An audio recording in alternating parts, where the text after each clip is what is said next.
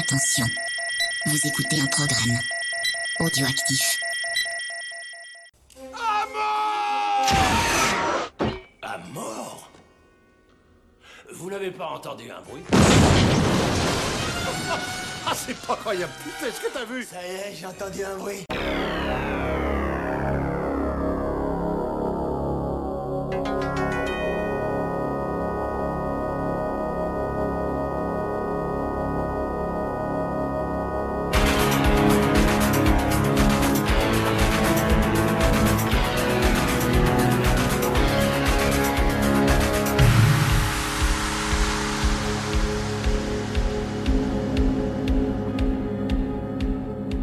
Camarades Bourrinos, bonjour et bienvenue pour ce nouveau numéro de VHS et Canapé, c'est Creepers au micro et je suis content d'être là aujourd'hui puisqu'on va parler bah, d'un film unique aujourd'hui, c'est suffisamment rare pour être signalé, voilà on a fait beaucoup de gros dossiers, des choses assez cossues. Et on avait envie pour débuter, euh, alors des fois on dit nouvelle saison, on va dire cette rentrée, plutôt. On avait envie de revenir avec euh, bah, un film bah, qui est assez, euh, assez compliqué, on va dire, à évoquer, parce que c'est dans la carrière d'un acteur qui est connu dans le monde entier, voilà, c'est une des superstars d'Hollywood, puisqu'on va aujourd'hui évoquer bah, le film Hudson Hawk, gentleman cambrioleur. Et pour évoquer bah, ce film euh, assez mé- à la fois méconnu, mais connu, ce qui est assez étonnant de Bruce Willis, eh bien je ne suis pas seul, puisque je suis avec Nico. Salut Nico, comment ça va? Salut, salut à tous. Et ben écoute, ça va très bien, euh, très euh, pressé de parler de ce film qui, euh, qui va faire beaucoup débat à mon avis. J'ai mon petit cappuccino et Bien, bien. je suis prêt à, à débattre avec vous. Alors si on suit la logique du film, le cappuccino, ça sera à la fin, hein, parce que t'arriveras pas à le boire avant normalement. Voilà, on va te faire, on va te faire des tacles un peu tout le long du podcast. C'est un peu ça. Alors vous avez aussi entendu bah, le rire du patriarche du, du podcast. Euh, bah, c'est, c'est Rhône. Rhône, comment vas-tu? Eh bien, Creeper, ça va très très bien. Je te fais la bise à toi et les tiens. J'ai mon micro, ma bière et mon boc. Je suis prêt pour parler d'Hudson Hawk. Pas Ouais. mal. Eh, je, je, Je t'as, valide. t'as envie de nous faire croire que c'est improvisé, mais en fait pas non, du pas, tout. pas du tout, pas du tout. J'ai alors euh, ça m'a pris un certain temps pour écrire ces paroles, surtout pour trouver un truc qui rimait vaguement avec Hawk. C'était Oui, tout oui, c'est vrai. D'où le boc. le boc. Le boc. Voilà, la d'où le escroquerie sur la rime. Enfin bon, c'est hein, euh, que- Parce que tu es un gros escroc. Eh ben écoutez, on commence, on va dire, dans la joie, dans la bonne humeur et dans la musique, hein, parce que ça va être un petit peu, bah, même un point assez pivot Mm. hein, dans ce, ce film-là, la musique justement, parce que bah, beaucoup de personnes connaissent Hudson Hawk via une scène euh, voilà, assez importante dans le film, on va l'évoquer euh, bah, dans l'émission, hein, ça vous le savez maintenant. Euh, forcément, on est obligé, mais bien sûr, moi j'aime bien vous saouler avec une question euh, à la con, maintenant je La l'appelle la, question à question, Bilou. à, la con, voilà, la, la question à Crip, la question préférée de Bilou, il déteste cette question. Exactement. Euh, et ben c'est comment vous avez connu le film Hudson Hawk? Alors je vais demander à l'escroc, euh, Ron, comment tu as connu ce, ce film? J'en ai marre de donner cette réponse parce que ça cautionne le fait que Oui, je suis c'est le patriarche, mais bon, bah, je l'ai vu au cinéma, quoi. La bande-annonce m'avait fait marrer, donc euh, je suis allé voir le film et je me suis bien marré en allant le voir. La bande-annonce t'a fait marrer? Ouais, ouais, déjà. Ouais, Ah ouais. Ah, Pas évident parce que Parce attends, va- est pas on- super drôle. Ah ouais, ouais, ouais, j'avais trouvé- Ah ça ouais. intéressant. Je me suis dit, ah, ça a l'air d'être bien, c'est Bruce Willis déjà, euh, donc ça, ça va. Même ça- l'affiche, hein. Ah, L'affiche la- ouais, l'affiche, ouais. Oh là là, mon Ouais, dieu. ouais, ouais, ouais. Ouais, on, peut dire que la com était. Ouh. En même temps, tout bien réfléchi, je me demande, hein. parce que je, je dis ça comme si j'étais allé très enthousiaste, mais en en parlant, je me demande c'est pas le genre de film que je suis allé voir pendant mes vacances. C'est les moments où tu t'ennuies un peu. Ouais, où il y avait rien d'autre, c'est possible. C'est pas impossible. Enfin, en tout cas, je suis sûr que c'était en salle et que ça m'avait pas déplu. quoi. Quelle chance tu as, Nico. Comment tu as découvert Hudson Hawk? Hudson Hawk. Euh, comme euh, beaucoup de films de l'époque, euh, RTL 9. Ah, bisous, mon- hein, RTL Ah, 9, RTL Big 9, up, euh, qui a diffusé ce genre de cinéma qui était très peu diffusé, quoique à l'époque était encore un peu diffusé sur les grandes chaînes, euh, mais c'était RTL 9 et euh, j'avoue que j'avais pas beaucoup de souvenirs de ce film, à part Mhm. la, la fameuse scène dont on va parler. Forcément. Et donc ça a été un peu une sorte de redécouverte pour le podcast. Voilà. Et ouais, Est-ce que tu étais content de le revoir? Nous en saurons un peu plus Et j'étais à la fin de l'émission, oui, parce qu'on j'étais quand garde, même content. oui. voilà, on garde nos critiques pour la Ouais. fin de l'émission. On est des vrais salopards. Des escrocs. Eh ouais, des- Des nous sommes des vrais escrocs. Euh, et bah moi, je vais faire écho à plein de réponses euh, Twitter. Je l'ai découvert via mon VHS déjà, mais via Quick, les amis. Quick. Eh ouais, les VHS qui étaient distribués dans les menus Quick dans les années 90. Vous n'avez pas connu ça Bah peut-être que toi, Ron, tu te rappelles. Mais j'allais- euh, pas à Quick, euh, là. je- T'allais pas. Non, ouais, je suis pas euh, du genre à oh. T'allais au Fouquet's. N'importe quoi. Moi, j'allais Avec- bouffer au Fouquet's. Avec un certain Nicolas S. T'as bien retourné ta veste, hein. c'est incroyable. Putain. Ah mais voilà, moi j'ai donc j'ai découvert ça, c'était une époque assez incroyable bah, où on avait des films avec nos menus euh, au quick, donc tu pouvais bouffer ton ton burger et en même temps récupérer bah à l'époque c'était il y avait euh, donc Hudson Hawk forcément. Il y avait aussi Last Action Hero putain quoi. Oui. J'ai j'ai découvert Last Action Hero avec euh, Quick aussi. Il y avait un film avec Clint Eastwood. La ligne de mire Euh, Dans la je ligne de mire Ouais, dans la ligne de mire. Après, moi, j'ai un vague souvenir aussi, et je pense me tromper, sauf s'il y a eu une deuxième vague après de d'offres avec Quick, mais aussi de Total Recall. Oui. Donc, Ah, je crois que t'allais dire de ouais. Total, parce que chez Total aussi, on pouvait Non, avoir de des Total. films. Total, ils font, ouais, ils offrent aussi des. Mais euh, non, non, je reste, je reste chez Quick avec euh, ouais, des, pas mal de belles découvertes. Il y avait Hook aussi. Voilà, c'est ça que Mm. je cherchais. Il y avait Hook et j'avais eu donc toutes ces VHS là. Ouais, du coup, tu parles, j'étais fin content, mais va découvrir. Tu prends ton, ton menu Giant ou je sais plus c'était quoi euh, chez Quick et t'avais, euh, ouais, t'avais Hudson Hawk et t'avais euh, des quand même des grands films comme Last Action Hero ou quoi. Alors que chez Total, c'était New Wave Hooker, c'est un autre film. C'est- C'était des rôles de pompe euh, chez, chez Total quoi. Mais ouais donc voilà, moi découvert chez Quick donc je vois par exemple il y avait euh, il y a Duc donc Club sur Twitter qui nous dit la VHS Quick avec un petit gif genre waouh c'était quand même la classe de découvrir ça chez Quick et j'ai eu pas mal de pas mal de retours comme ça de personnes qui ont découvert le film euh, chez Quick. Voilà, là j'ai notamment bah, aussi Babar de B-Side Games qui l'a découvert et aussi Papa euh, Notre. Alors est-ce que ça chante comme Madonna? Papa Notre. Ah, ça va être la musique hein, aujourd'hui. euh, donc voilà. Donc, mais ouais, beaucoup de personnes ont découvert Hudson Hawk avec les menus Quick. Alors, est-ce que ça vaut plus qu'un menu Quick? Voilà, ça, nous le, nous le verrons plus tard. Donc À la fin de l'émission. Que nous savons comment nous avons découvert, c'est très important hein, de savoir comment nous avons découvert euh, les films euh, à l'époque. Ouais, il faut mettre dans le contexte, voilà, ça permet de savoir aussi euh, comment est-ce qu'on a découvert le film tard, comme Ron tout le temps d'ailleurs, voilà, ou est-ce qu'on a découvert le film plus plus tôt, parce qu'on sait, de... je vous teaser même un petit truc parce qu'il y a aussi il y a Nico qui va qui a lancé un podcast pour la saison, et je peux vous dire qu'attention les vélos, c'est du lourd et il va découvrir un- des films cultes spécialement pour VHS et canapé. Exactement. Et ça, et ça c'est beau, ça c'est vraiment du, du putain de teasing, avec en plus un invité, De marque. un invité de, de marque. On sera obligé de le biper du coup, voilà, parce qu'on n'aura pas de dire de, de marque. Gentil, Yogi. Alors on va commencer enfin. tu la sens la fatigue ou Là. pas Oh là là. Euh, donc, On va commencer à parler du film bien, bien tranquillement, bah, on va, en évoquant déjà la partie technique, voilà, forcément, avec euh, les acteurs, les ré- le réalisateur, j'allais dire, lapsus, les réalisateurs, parce que peut-être, Mm. euh, les scénaristes, etc. Mais on va commencer par évoquer bah, la star, hein, la star quand même de, de Hudson Hawk. C'est Bruce Willis et c'est Nico qui va nous remettre un petit peu dans le contexte de l'époque de sortie du film. Bruce Willis, bah, c'était quoi dans les années 90, euh, mon cher camarade? Eddie, Eddie.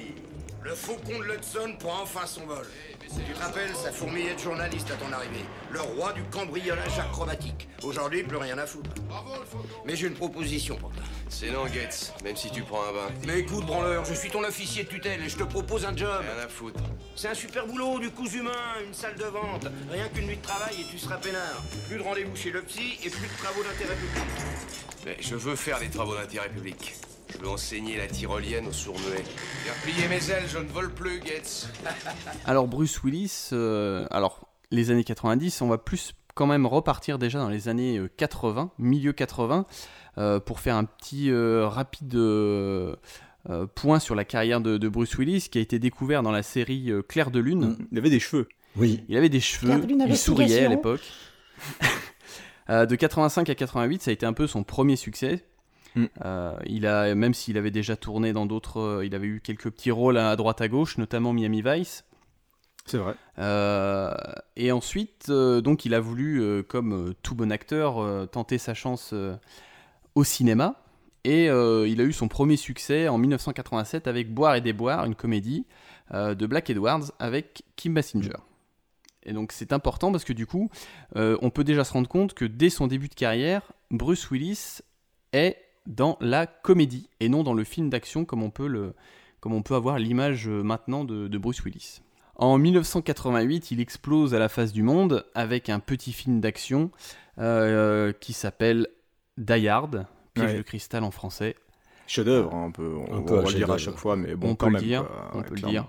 Euh, donc il reprend le rôle qui normalement, comme tout le monde le sait, euh, devait être euh, joué par Sinatra, qui était trop vieux pour, euh, pour ce film. Euh, c'est assez marrant parce que du coup, ça va faire une sorte de clin d'œil Mm. à notre film du jour. Entre temps, il est important Attends, aussi attends, de sur noter- Piège de cristal, quand même, parce que tu as dit qu'il commençait dans la comédie et il était même très marqué sur la comédie. Mhm. C'était une, une anomalie hein, qu'il soit dans un, dans un film Ah d'action. bah, complètement. Le- Euh, Surtout qu'on on sortait des années 80 avec euh, donc euh, Stallone et euh, Schwarzy qui étaient les, les deux fers de lance de- du genre et qui étaient euh, bodybuildés euh, à mort et on, donc on avait euh, donc avec Bruce Willis il a lancé euh, entre guillemets la mode des films d'action avec euh, Monsieur Tout le Monde. Donc euh, c'était Monsieur euh, avec une petite bedaine euh, qui n'était pas forcément euh, Oh, petite bedaine. petite bedaine, euh, ça Le mec, il est dur quand même, la petite bedaine. Attention, attention, on est presque dans le là. hein. ouais. On, déjà, on a déjà eu des problèmes avec ça. donc, attention, hein, pas. En tout Ouais. cas, c'était pas le, c'était pas les. En tout cas, on ne pouvait pas compter les abdominaux comme sur le ventre de Ouais, Stallone, par disons qu'il était plus, euh, ouais, comme tu dis, Monsieur Tout le Monde. Moi, je pense que t'as fait exprès de pas forcément t'atta- t'attarder sur d'ailleurs parce que ça mérite des émissions euh, complètes, etc. Mais c'est vrai que le, le cas Willy c'est intéressant parce que le bah, Die Hard, euh, plein de monde avait été d'ailleurs casté pour pouvoir euh, jouer le rôle et, et pas lui du tout à la base. Et quand il a débarqué, d'ailleurs, il le mettait même pas sur l'affiche hein, parce qu'il croyait tellement pas forcément en euh, Bruce Willis pour communiquer sur un film d'action que ça ça a pas été évident et ils l'ont rajouté seulement après, hein, je crois de, de mémoire. Mm, Mais euh, une fois qu'il a, qu'il a fait Die Hard, après ça a lancé des carrières. Je pense que des gens comme Kenny Reeves ont pu faire des films d'action grâce à Nicolas Bruce Willis, Cage, par euh, exemple. Nicolas Cage, etc. Voilà, c'est des gens qui à la base venaient de la comédie et euh, n'avaient pas l'habitude de faire des films d'action. Il a ouvert, il a Derrick, euh, Pierre Mondi. à des grandes stars du film d'action. Victor Voilà. Christian Clavier, etc. voilà, c'est la fête, quoi. C'est la fête à l'action. mais, euh, mais voilà, donc du coup, c'est vraiment le, le film euh, qu'on ne présente plus, mais Ouais, euh, a qui, révélé, ouais. qui a vraiment révélé. euh, euh, Qui a fait de lui une star. qui a fait de lui une star planétaire. Ouais, Planeter. Euh, entre-temps, on peut aussi noter qu'entre euh, en 87 et en 89, euh, notre ami Bruce Willis, qui à l'époque souriait encore, euh, sort deux albums de musique.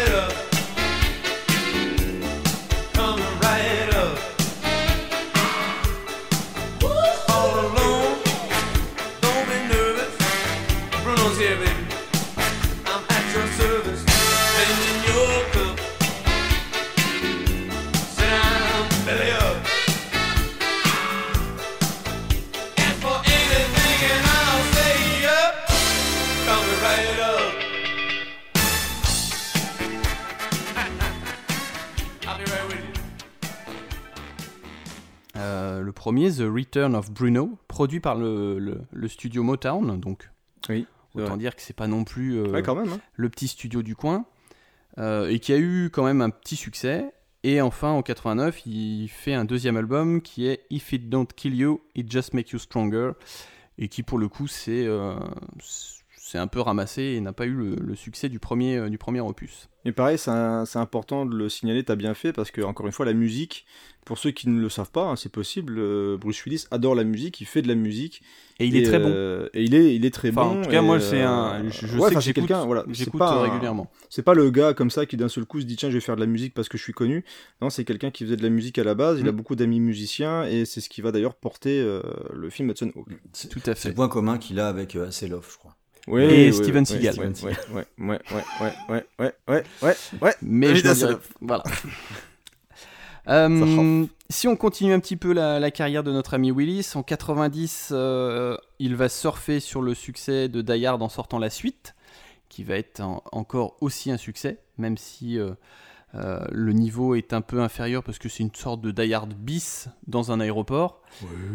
Rémi Harlin, quoi. C'était chouette. J'aime beaucoup le film, Ah oui, euh, mais c'est vrai que c'est, euh, on, on- il prend, on voit pas beaucoup de risques dans ce film et euh, il capitalise énormément sur le statut euh, d'action movie star de, de Bruce Willis. C'est pas une date comme le premier en tout cas.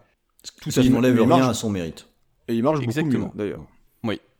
Forcément. Euh, et donc c'est à partir de ce moment-là qu'on va arriver euh, bah, dans les problèmes pour Bruce Willis parce que euh, en 90 il va aussi euh, tourner dans le film Le bûcher des vanités de Brian De Palma et euh, c'est là où il commence à y avoir des petits débuts de divagation euh, où le monsieur commence à avoir un ego surdimensionné, à imposer sa patte et à commenter tout ce qu'il fait et toutes les parties techniques. Ça sera très mal passé avec Brian De Palma, qui est quand Alors, même. J'ai entendu un truc. Alors j'ai entendu, en fait j'ai vu un docu. Il y a eu un docu par, par hasard qui a été diffusé euh, sur Paris Première la semaine dernière, si je ne dis pas de bêtises. Oui. Euh, qui a été produit par euh, Rocky Rama d'ailleurs. Et ils reviennent justement sur, et ça va avoir aussi son importance sur le déroulement de Hudson Hawk, c'est que, euh, en fait, il s'est senti un petit peu lésé Mm. par euh, Brian De Palma.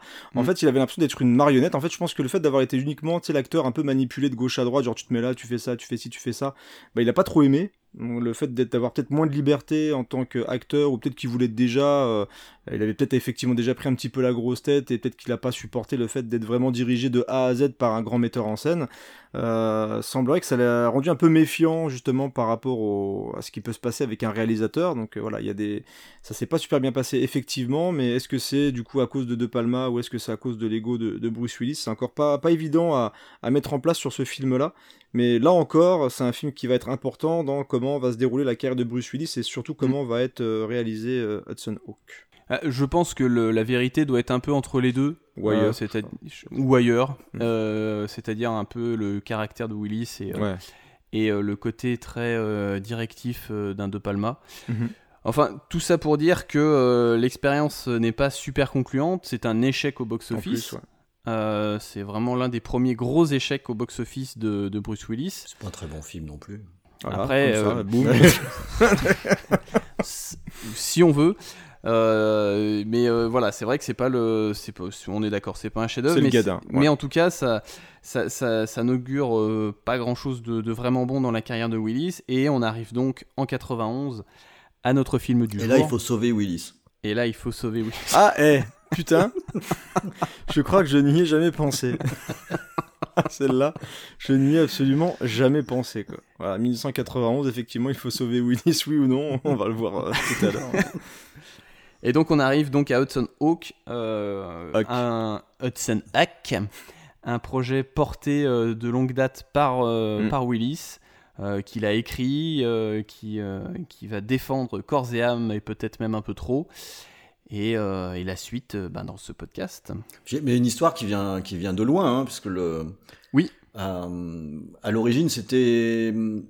C'était une, une mélodie, Hudson Une Hawk. chanson. Ouais, c'était, c'était une chanson qui. Et c'est un truc dont il avait discuté avec euh, son producteur, euh, dont. Robert, Ro- Robert Kraft. Merci Robert beaucoup. Parce que Mais c'est, dans, c'est plus tard dans l'émission. c'est- Tout à fait. Donc, euh, donc euh, je connais pas la suite, donc on verra plus tard. De l'émission T'as pas encore écouté?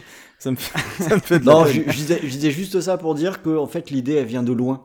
Absolument. Oui. Oui, bah ça, il, il a, bah ça, son succès en fait a servi de, de catapulte ça. pour son projet Mm. euh, Hudson Hawk et euh, qui va d'ailleurs finir entre les mains bah, d'un duo qui a fonctionné sur un film qui a plutôt euh, fait parler de lui qui s'appelait Heather et ouais. Heather. He- Heather, voilà, c'est deux personnes qui s'appellent Michael Leman et Daniel Waters. Michael Leman, donc il avait fait un film indépendant qui avait fait parler de lui juste avant, et Daniel Waters, bah, on parlera de sa carrière juste bah, tout de suite parce que c'est Ron qui va enchaîner en nous parlant justement de ce duo. Est-ce que c'était le duo idéal pour euh, réaliser et écrire ce film-là? Bah, on va on va voir ça avec toi, camarade. Oh, pas de ça. Ben et Bubble Je crois que Bunny a trouvé d'autres bubbles. C'est mal, Bunny. Non, Bunny, c'était pas si mal. Plus il approchait des balles, et plus j'avais les poules. En tout cas, c'est, on peut un peu euh, comprendre certaines choses du film en regardant ça de plus près, mais euh, on va être tout à fait honnête. euh, on a deux noms là avec Michael Lehman et Daniel Waters qui sont pas vraiment les noms les plus connus euh, Absolument. au, au Non. monde. hein. Ah, c'est pas ronflant. Et, euh, et d'ailleurs, c'est assez rigolo parce que quand on se penche un petit peu déjà sur la carrière du réalisateur là de Michael Lehman, euh, c'est intéressant de voir à quel point on connaît pas du tout ce qu'il a fait. Euh, vo- voir à quel point il a fait des choses d'un inintérêt assez poussé.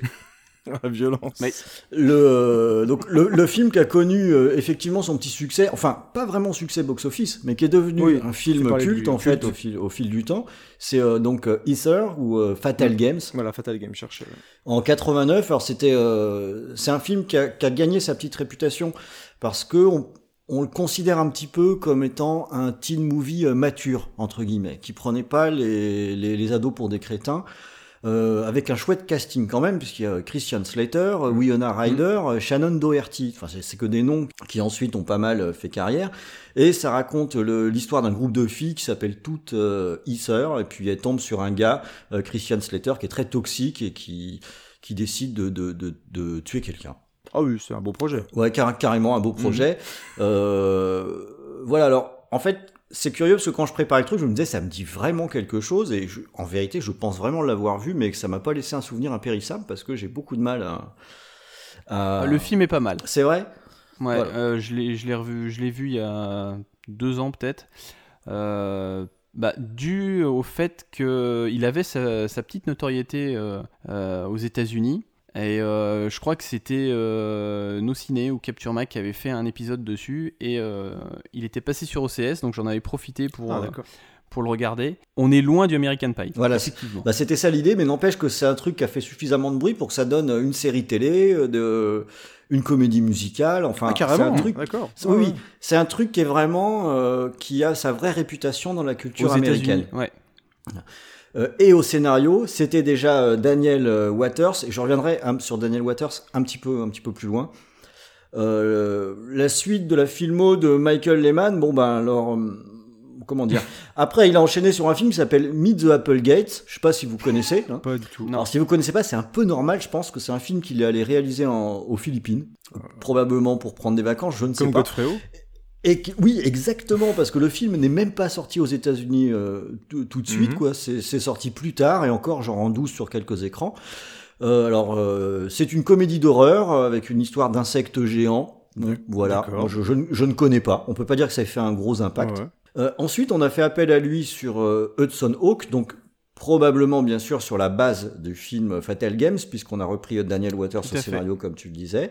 C'est Bruce Willis qui l'a demandé en ayant euh, vu Fatal Games et en tout cas en ayant euh, apprécié le film. Bon, bah donc pour le coup, euh, ça a fait un bit de plus à l'actif de ce réalisateur. hein. Et le sud de sa carrière, il s'avère que c'est pas c'est pas foufou non plus. Il lui a fallu trois ans pour refaire un film qui s'appelle Radio Rebels ou euh, Airheads. Alors ce- celui-là, il se trouve que euh, je l'ai vu. Euh, J'avais trouvé ça plutôt rigolo. C'est euh, une histoire de de comment dire de braquage d'une station de radio par des espèces de rockers euh, losers Mhm. euh, qui veulent absolument diffuser leur son. Alors le film est assez assez rigolo, il y a un casting qui est pas mal, il y a Brendan Fraser, Steve Buscemi, Adam Ah, Sandler, sympa. Des caméos à tir larigot et c'est un truc qui est très très rock metal, t'as du son de Metallica, attends j'ai noté, Cannibal Corpse, White Zombie, euh, Testament, enfin c'est un, c'est un truc qu'on voit pas mal et je me souviens que je l'avais vu, que j'avais pas trouvé ça euh, désagréable. Par contre, après, aïe aïe, chaud. aïe aïe, parce que, parce que ça a été un bide hein, aussi Ah, sur Radio ouais, Rebels, hein. Voilà, Mm. d'accord. Ensuite, ça devient vraiment compliqué. Euh, deux ans après, il fait entre chien et chat. C'est euh, The Truth About Cats and Dogs, qui est une comédie romantique avec Uma Truman, Ben Chaplin et Jamie Foxx. Et est-ce que quelqu'un s'en souvient? Ah, bah, en fait, bah, j'ai même confondu. Je pensais que t'allais me dire que c'est lui qui faisait les films avec justement des chats et des chiens qui font la guerre Eh et, ben, tout. qui se euh, battent. ouais, en Eh ben, pas du tout. C'est une comédie romantique. hein. Et comme il a trouvé que c'était le bon créneau pour, euh, pour vendre des, des DVD dans les supermarchés, Son chef-d'œuvre. Il a continué en 98 avec un film qui s'appelle Ah. My Giant, Le Géant et moi, qui est une comédie avec Billy Crystal, ce qui veut un peu tout dire, et un joueur de basket. Et bon, j'ai envie de dire, euh, voilà, voilà. Quoi. Très bien. Et c'est pas fini, puisqu'on va continuer ensuite avec. euh, c'est peut-être celui-là que tu penses. En pour 2002, son chef-d'œuvre. vu, Oui. comme c'est parti, il finit avec des films de Noël avec des chats en animatronique. hein, Ah mais attends, tu- on va s'en rapprocher parce qu'en 2002, on a une, une comédie à l'américaine comme on les aime, hein, 40 jours et 40 nuits, qui raconte l'histoire d'un queutard qui décide de ne pas baiser pendant 40 jours Ah et ses copains lui tentent des pièges. C'est avec, avec euh, Josh Hartnett. avec Josh Hartnett, ouais. Oh là là. Aïe aïe aïe aïe, donc euh, voilà. oui, mais voilà, alors, voilà. celui-là, quand il est sorti, il avait. Ouais, il a fait parler de lui un euh, petit il a- peu quand même. Il a fait un peu parler de lui parce que Josh Hartnett était a un peu le buzz. le, ouais. le joli, le joli Je cœur crois de qu'il a l'époque. enchaîné le Faculty, sujet- tout ça, non, à peu près. Ouais, c'est ça. Très bien. Et du coup, euh, c'était un peu le joli cœur de l'époque. Et puis le, su- Ouais. le sujet était un peu, euh, un peu olé Olé, olé. olé. Donc euh, pour les, Ouais, voilà. Donc pour il- les, euh, pour les lycéennes, c'était, euh, c'était parfait. Bah, en, en attendant, il lui a fallu 5 ans pour euh, retrouver euh, un budget pour faire un film, mais c'était à la recherche de l'homme parfait. hein. Because I said so.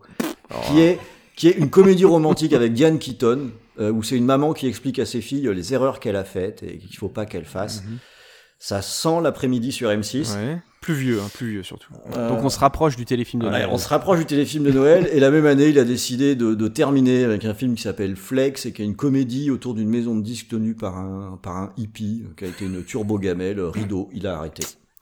Voilà. Donc, si le nom de Michael Lehman ne- ne- n'est pas dans, n'est pas sur toutes les lèvres, bon, il y a aussi une raison, quoi, du coup. Radio Rebels. Pour qu'il nous donne ce qu'on veut, il faut qu'on relâche un otage. S'il vous plaît. C'est moi qui vais y aller. Pas toi, un otage du con. Ah, pardon. On peut pas dire que ce soit une, euh, une filmo de, de dingo. Euh, mais pour Hudson Hawk, on a voulu réunir le couple avec Daniel Waters qui, avait, qui, qui a permis le succès finalement de ce réalisateur, donc probablement une combinaison des deux, avec euh, donc ce Daniel Waters qui, on n'en sait pas non plus grand chose de ce gars-là, si ce n'est que quand on regarde euh, les films sur lesquels il a travaillé, il y a quand même des trucs intéressants, il y a quand même euh, Batman et Batman le défi. Il y a Demolition Man quand Bah même, ouais. c'est quand même Mm. euh, c'est quand même pas mal. Et on voit bon après Demolition Man, je vous cache pas que c'est un peu plus compliqué, mais ce qu'on Oui, mais regarde, après, c'est, c'est son pinacle. C'est difficile de faire, de puis, faire il y a des bonnes idées, il y a des bons dialogues, il y a quand même des choses euh, sympas dans Demolition Man. mais mais c'est ce- Ah, on est tout à fait c'est d'accord. c'est ce que j'allais dire, Ah. mais en fait j'ai aucun mépris pour ça, au contraire. Hein, je dis que le, sur le reste c'était moins glorieux sur ce qu'il a fait d'autres, c'est vraiment ce que j'ai retenu. Mais ce que je vois, c'est que c'est quand même un réalisateur qui, un, pardon, Scénariste. un scénariste qui s'est souvent illustré dans des sujets où euh, il y avait un peu de noirceur dedans. Mhm. Euh, bah, on l'a vu avec le teen movie qu'il a fait avec euh, Liman, Mhm. Euh, et aussi avec des films où il n'hésite pas à mélanger les genres. Bah, Demolition Man c'en est une illustration, mais même les Batman, euh, qui à l'origine étaient des comics, on- il, a- il, il mélange différentes choses. Et cet aspect mélange, c'est peut-être une, composante de, de, de ce qu'on peut retrouver dans, dans Hudson Hawk. Voilà, enfin ça sort pas de nulle part non plus, du coup, le résultat final. Et il était associé à un autre scénariste bah, qu'on aime bien, hein, c'est Steven euh, E. de, de Souza. Bah ouais. Alors évidemment, on est, on- si on a envie d'être méchant, on peut se moquer de son échec en tant que réalisateur sur Street Fighter, mais bon, c'est un petit peu un petit peu facile parce qu'à côté de ça, c'est un scénariste qui a quand même été très prolifique, euh, qui, a, qui a été associé à des, des chouettes films. hein. Il y a 48 heures, il y a Running Man, il y a les Die Hard. Euh, et puis, et puis, euh, il a même été associé à un petit film. Ça a commencé avec Ah, Schwarzenegger. J'allais dire, oser pas le nommer pour que je le fasse moi-même. C'est, euh, quand même incroyable.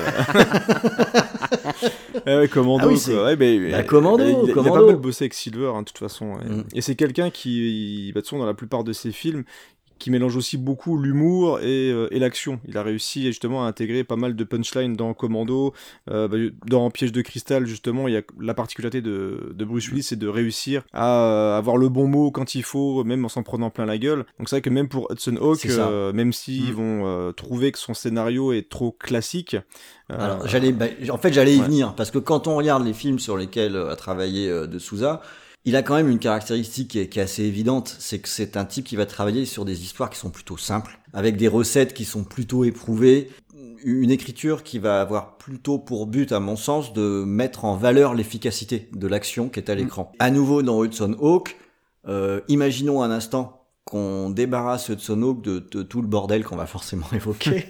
Euh, fondamentalement, c'est une histoire qui est plutôt Bah, simple. je crois que ce qui reste de son scénar, c'est le point de départ, c'est-à-dire que c'est ce que je pense aussi, voilà, ouais, c'est un voilà, voleur, etc., qui doit faire différentes missions et qui doit aller d'un point A à un point B et qui va rencontrer euh, des problèmes, etc. Et, et, et ils ont trouvé ça trop simple. Ils se sont dit, Et ils se sont dit, on va, on va mettre plein de trucs. on va On va mettre plein de trucs. quoi.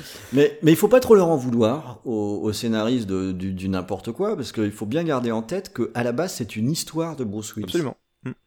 Ce qui, veut, ce qui veut dire que fondamentalement on a deux scénaristes sur le coup, mais les scénaristes ils ont brodé à partir d'un point de départ qui vient de, de Bruce Willis. Et je pense pas que ce soit forcément la façon idéale euh, pour travailler, pour apporter euh, vraiment ta personnalité sur un script. Bah donc t'as une grosse présence au-dessus de toi qui s'impose euh, de manière naturelle, surtout si le mec euh, produit, écrit, euh, joue dedans, euh, voilà, et qui vient de sortir de, de gros films comme Die Hard, voilà, le mec c'est une des plus grosses stars de la planète, donc euh, pour réussir à dire non, ça doit pas être évident quand t'es un, un réal qui lance son, deux, son deuxième et seul gros film quasiment quoi. Voilà, donc euh, quand, quand on compile un petit peu tout ça, bon, euh, je- on peut deviner euh, le- la patte de, ce, de ces deux scénaristes sur quelques éléments euh, du, du film.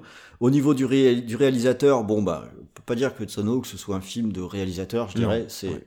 euh, donc Bah, un euh, peu comme toute sa carrière. ouais, c'est fonctionnel, ou quoi, un autre. ouais. euh, voilà, ouais. C'est, je crois vraiment que c'est, il n'apporte pas forcément euh, quelque chose de, de particulier.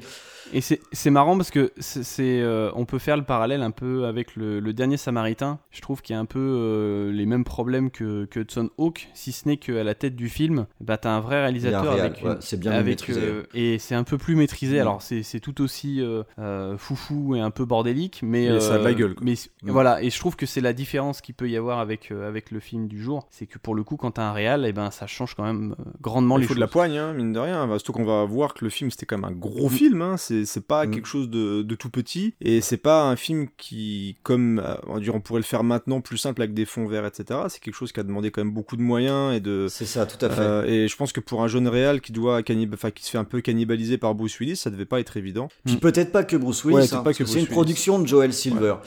Alors euh, Joel Silver, euh, bon, il mériterait son Ah, émission, hein, c'est parce que c'est quand même, c'est un peu compliqué de, de piocher juste de deux trois titres de films, mais euh, quand on regarde les films qu'il a produits, il est associé à un nombre de trucs. Un mais- commando. Bon, enfin, donc, évidemment, évidemment Commando, mais enfin dans, dans la catégorie film d'action, je veux dire la planète serait pas la même s'il n'y avait pas eu Joel Silver. Quoi. Silver et Bruckheimer. C'est euh, oui, tout à fait, c'est le duo gagnant. Mm. Et mais c'est aussi un type qui avait tout de même aussi la réputation de, De pas être facile. on va dire de ça, voilà, de Mm. pas forcément, de pas forcément être facile, quoi. Donc euh, que le réalisateur soit très effacé dans cette histoire, bon, bah, c'est pas pas forcément une surprise. quoi.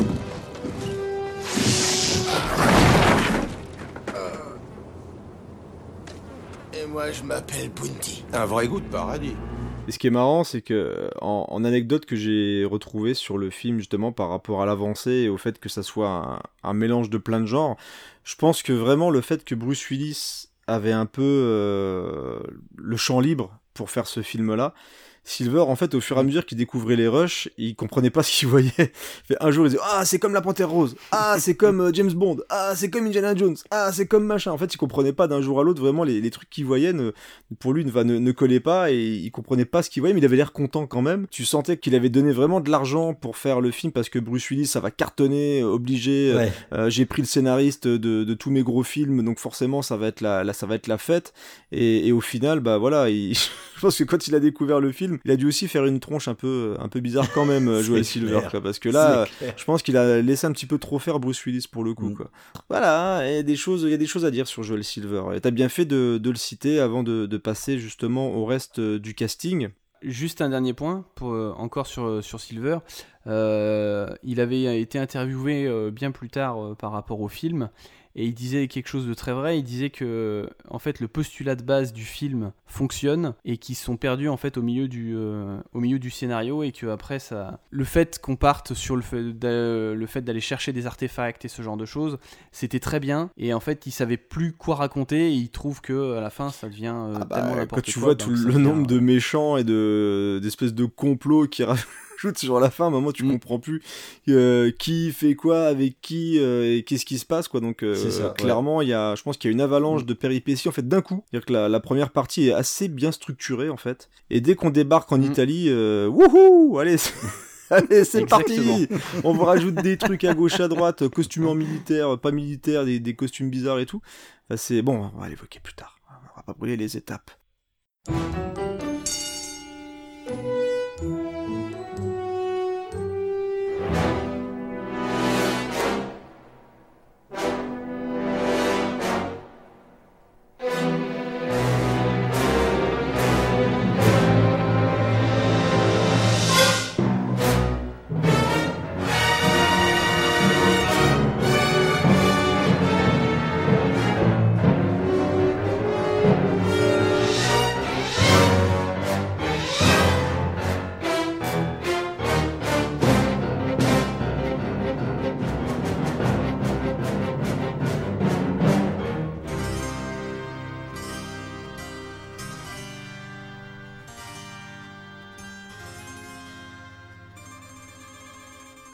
Alors dans ce bazar, bah, il y a du beau monde aussi.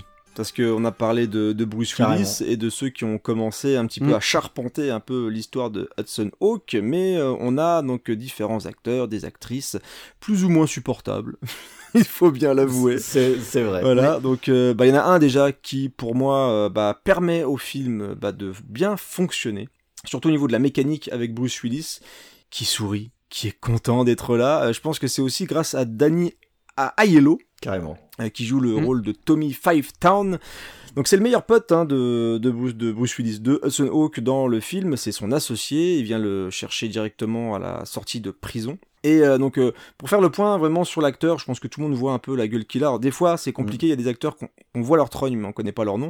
Donc bah Danny Aiello, il a joué dans le Parrain 2 un petit rôle, hein. voilà, c'était assez rapide, Mm. mais il a commencé euh, assez rapidement à se faire remarquer. Donc il a joué dans Éclair de lune qui n'a rien à voir avec la série Avec euh, de Lune. Bruce Willis. Il a joué aussi dans Do the Right Thing de Spike Lee. il est très bon. Et il sera d'ailleurs nommé pour l'Oscar du meilleur second rôle. et je trouve vraiment, mais vraiment, vraiment, vraiment, et pour avoir revu le film là, que son duo avec Bruce Willis fonctionne à fond les ballons. Moi, je trouve que c'est le meilleur Ouais. acteur du film. C'est Euh, lui, je trouve qu'il est vraiment bon. Ouais, il est juste en fait. Et même dans les Mm. moments où ça va un petit peu twister sur la fin, tu vois, il arrive à te faire croire des trucs, euh, alors que finalement, on va arriver à avoir un autre retournement de situation parmi euh, tant d'autres. Euh, et et c'est Mm. vrai que le les punchlines, les, les regards, les vannes, les, les rires, tu sens que les rires, euh, vraiment dans le film, entre les deux, bah, c'est des vrais rires. Tu vois qu'il y a une vraie complicité en fait tout au long du film.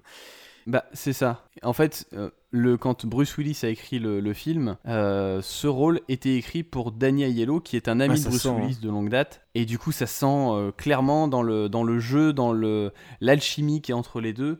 Euh, tu sens que les deux, en tout cas, sont contents de. Puis il arrive à te faire passer des scènes qui seraient compliquées sinon.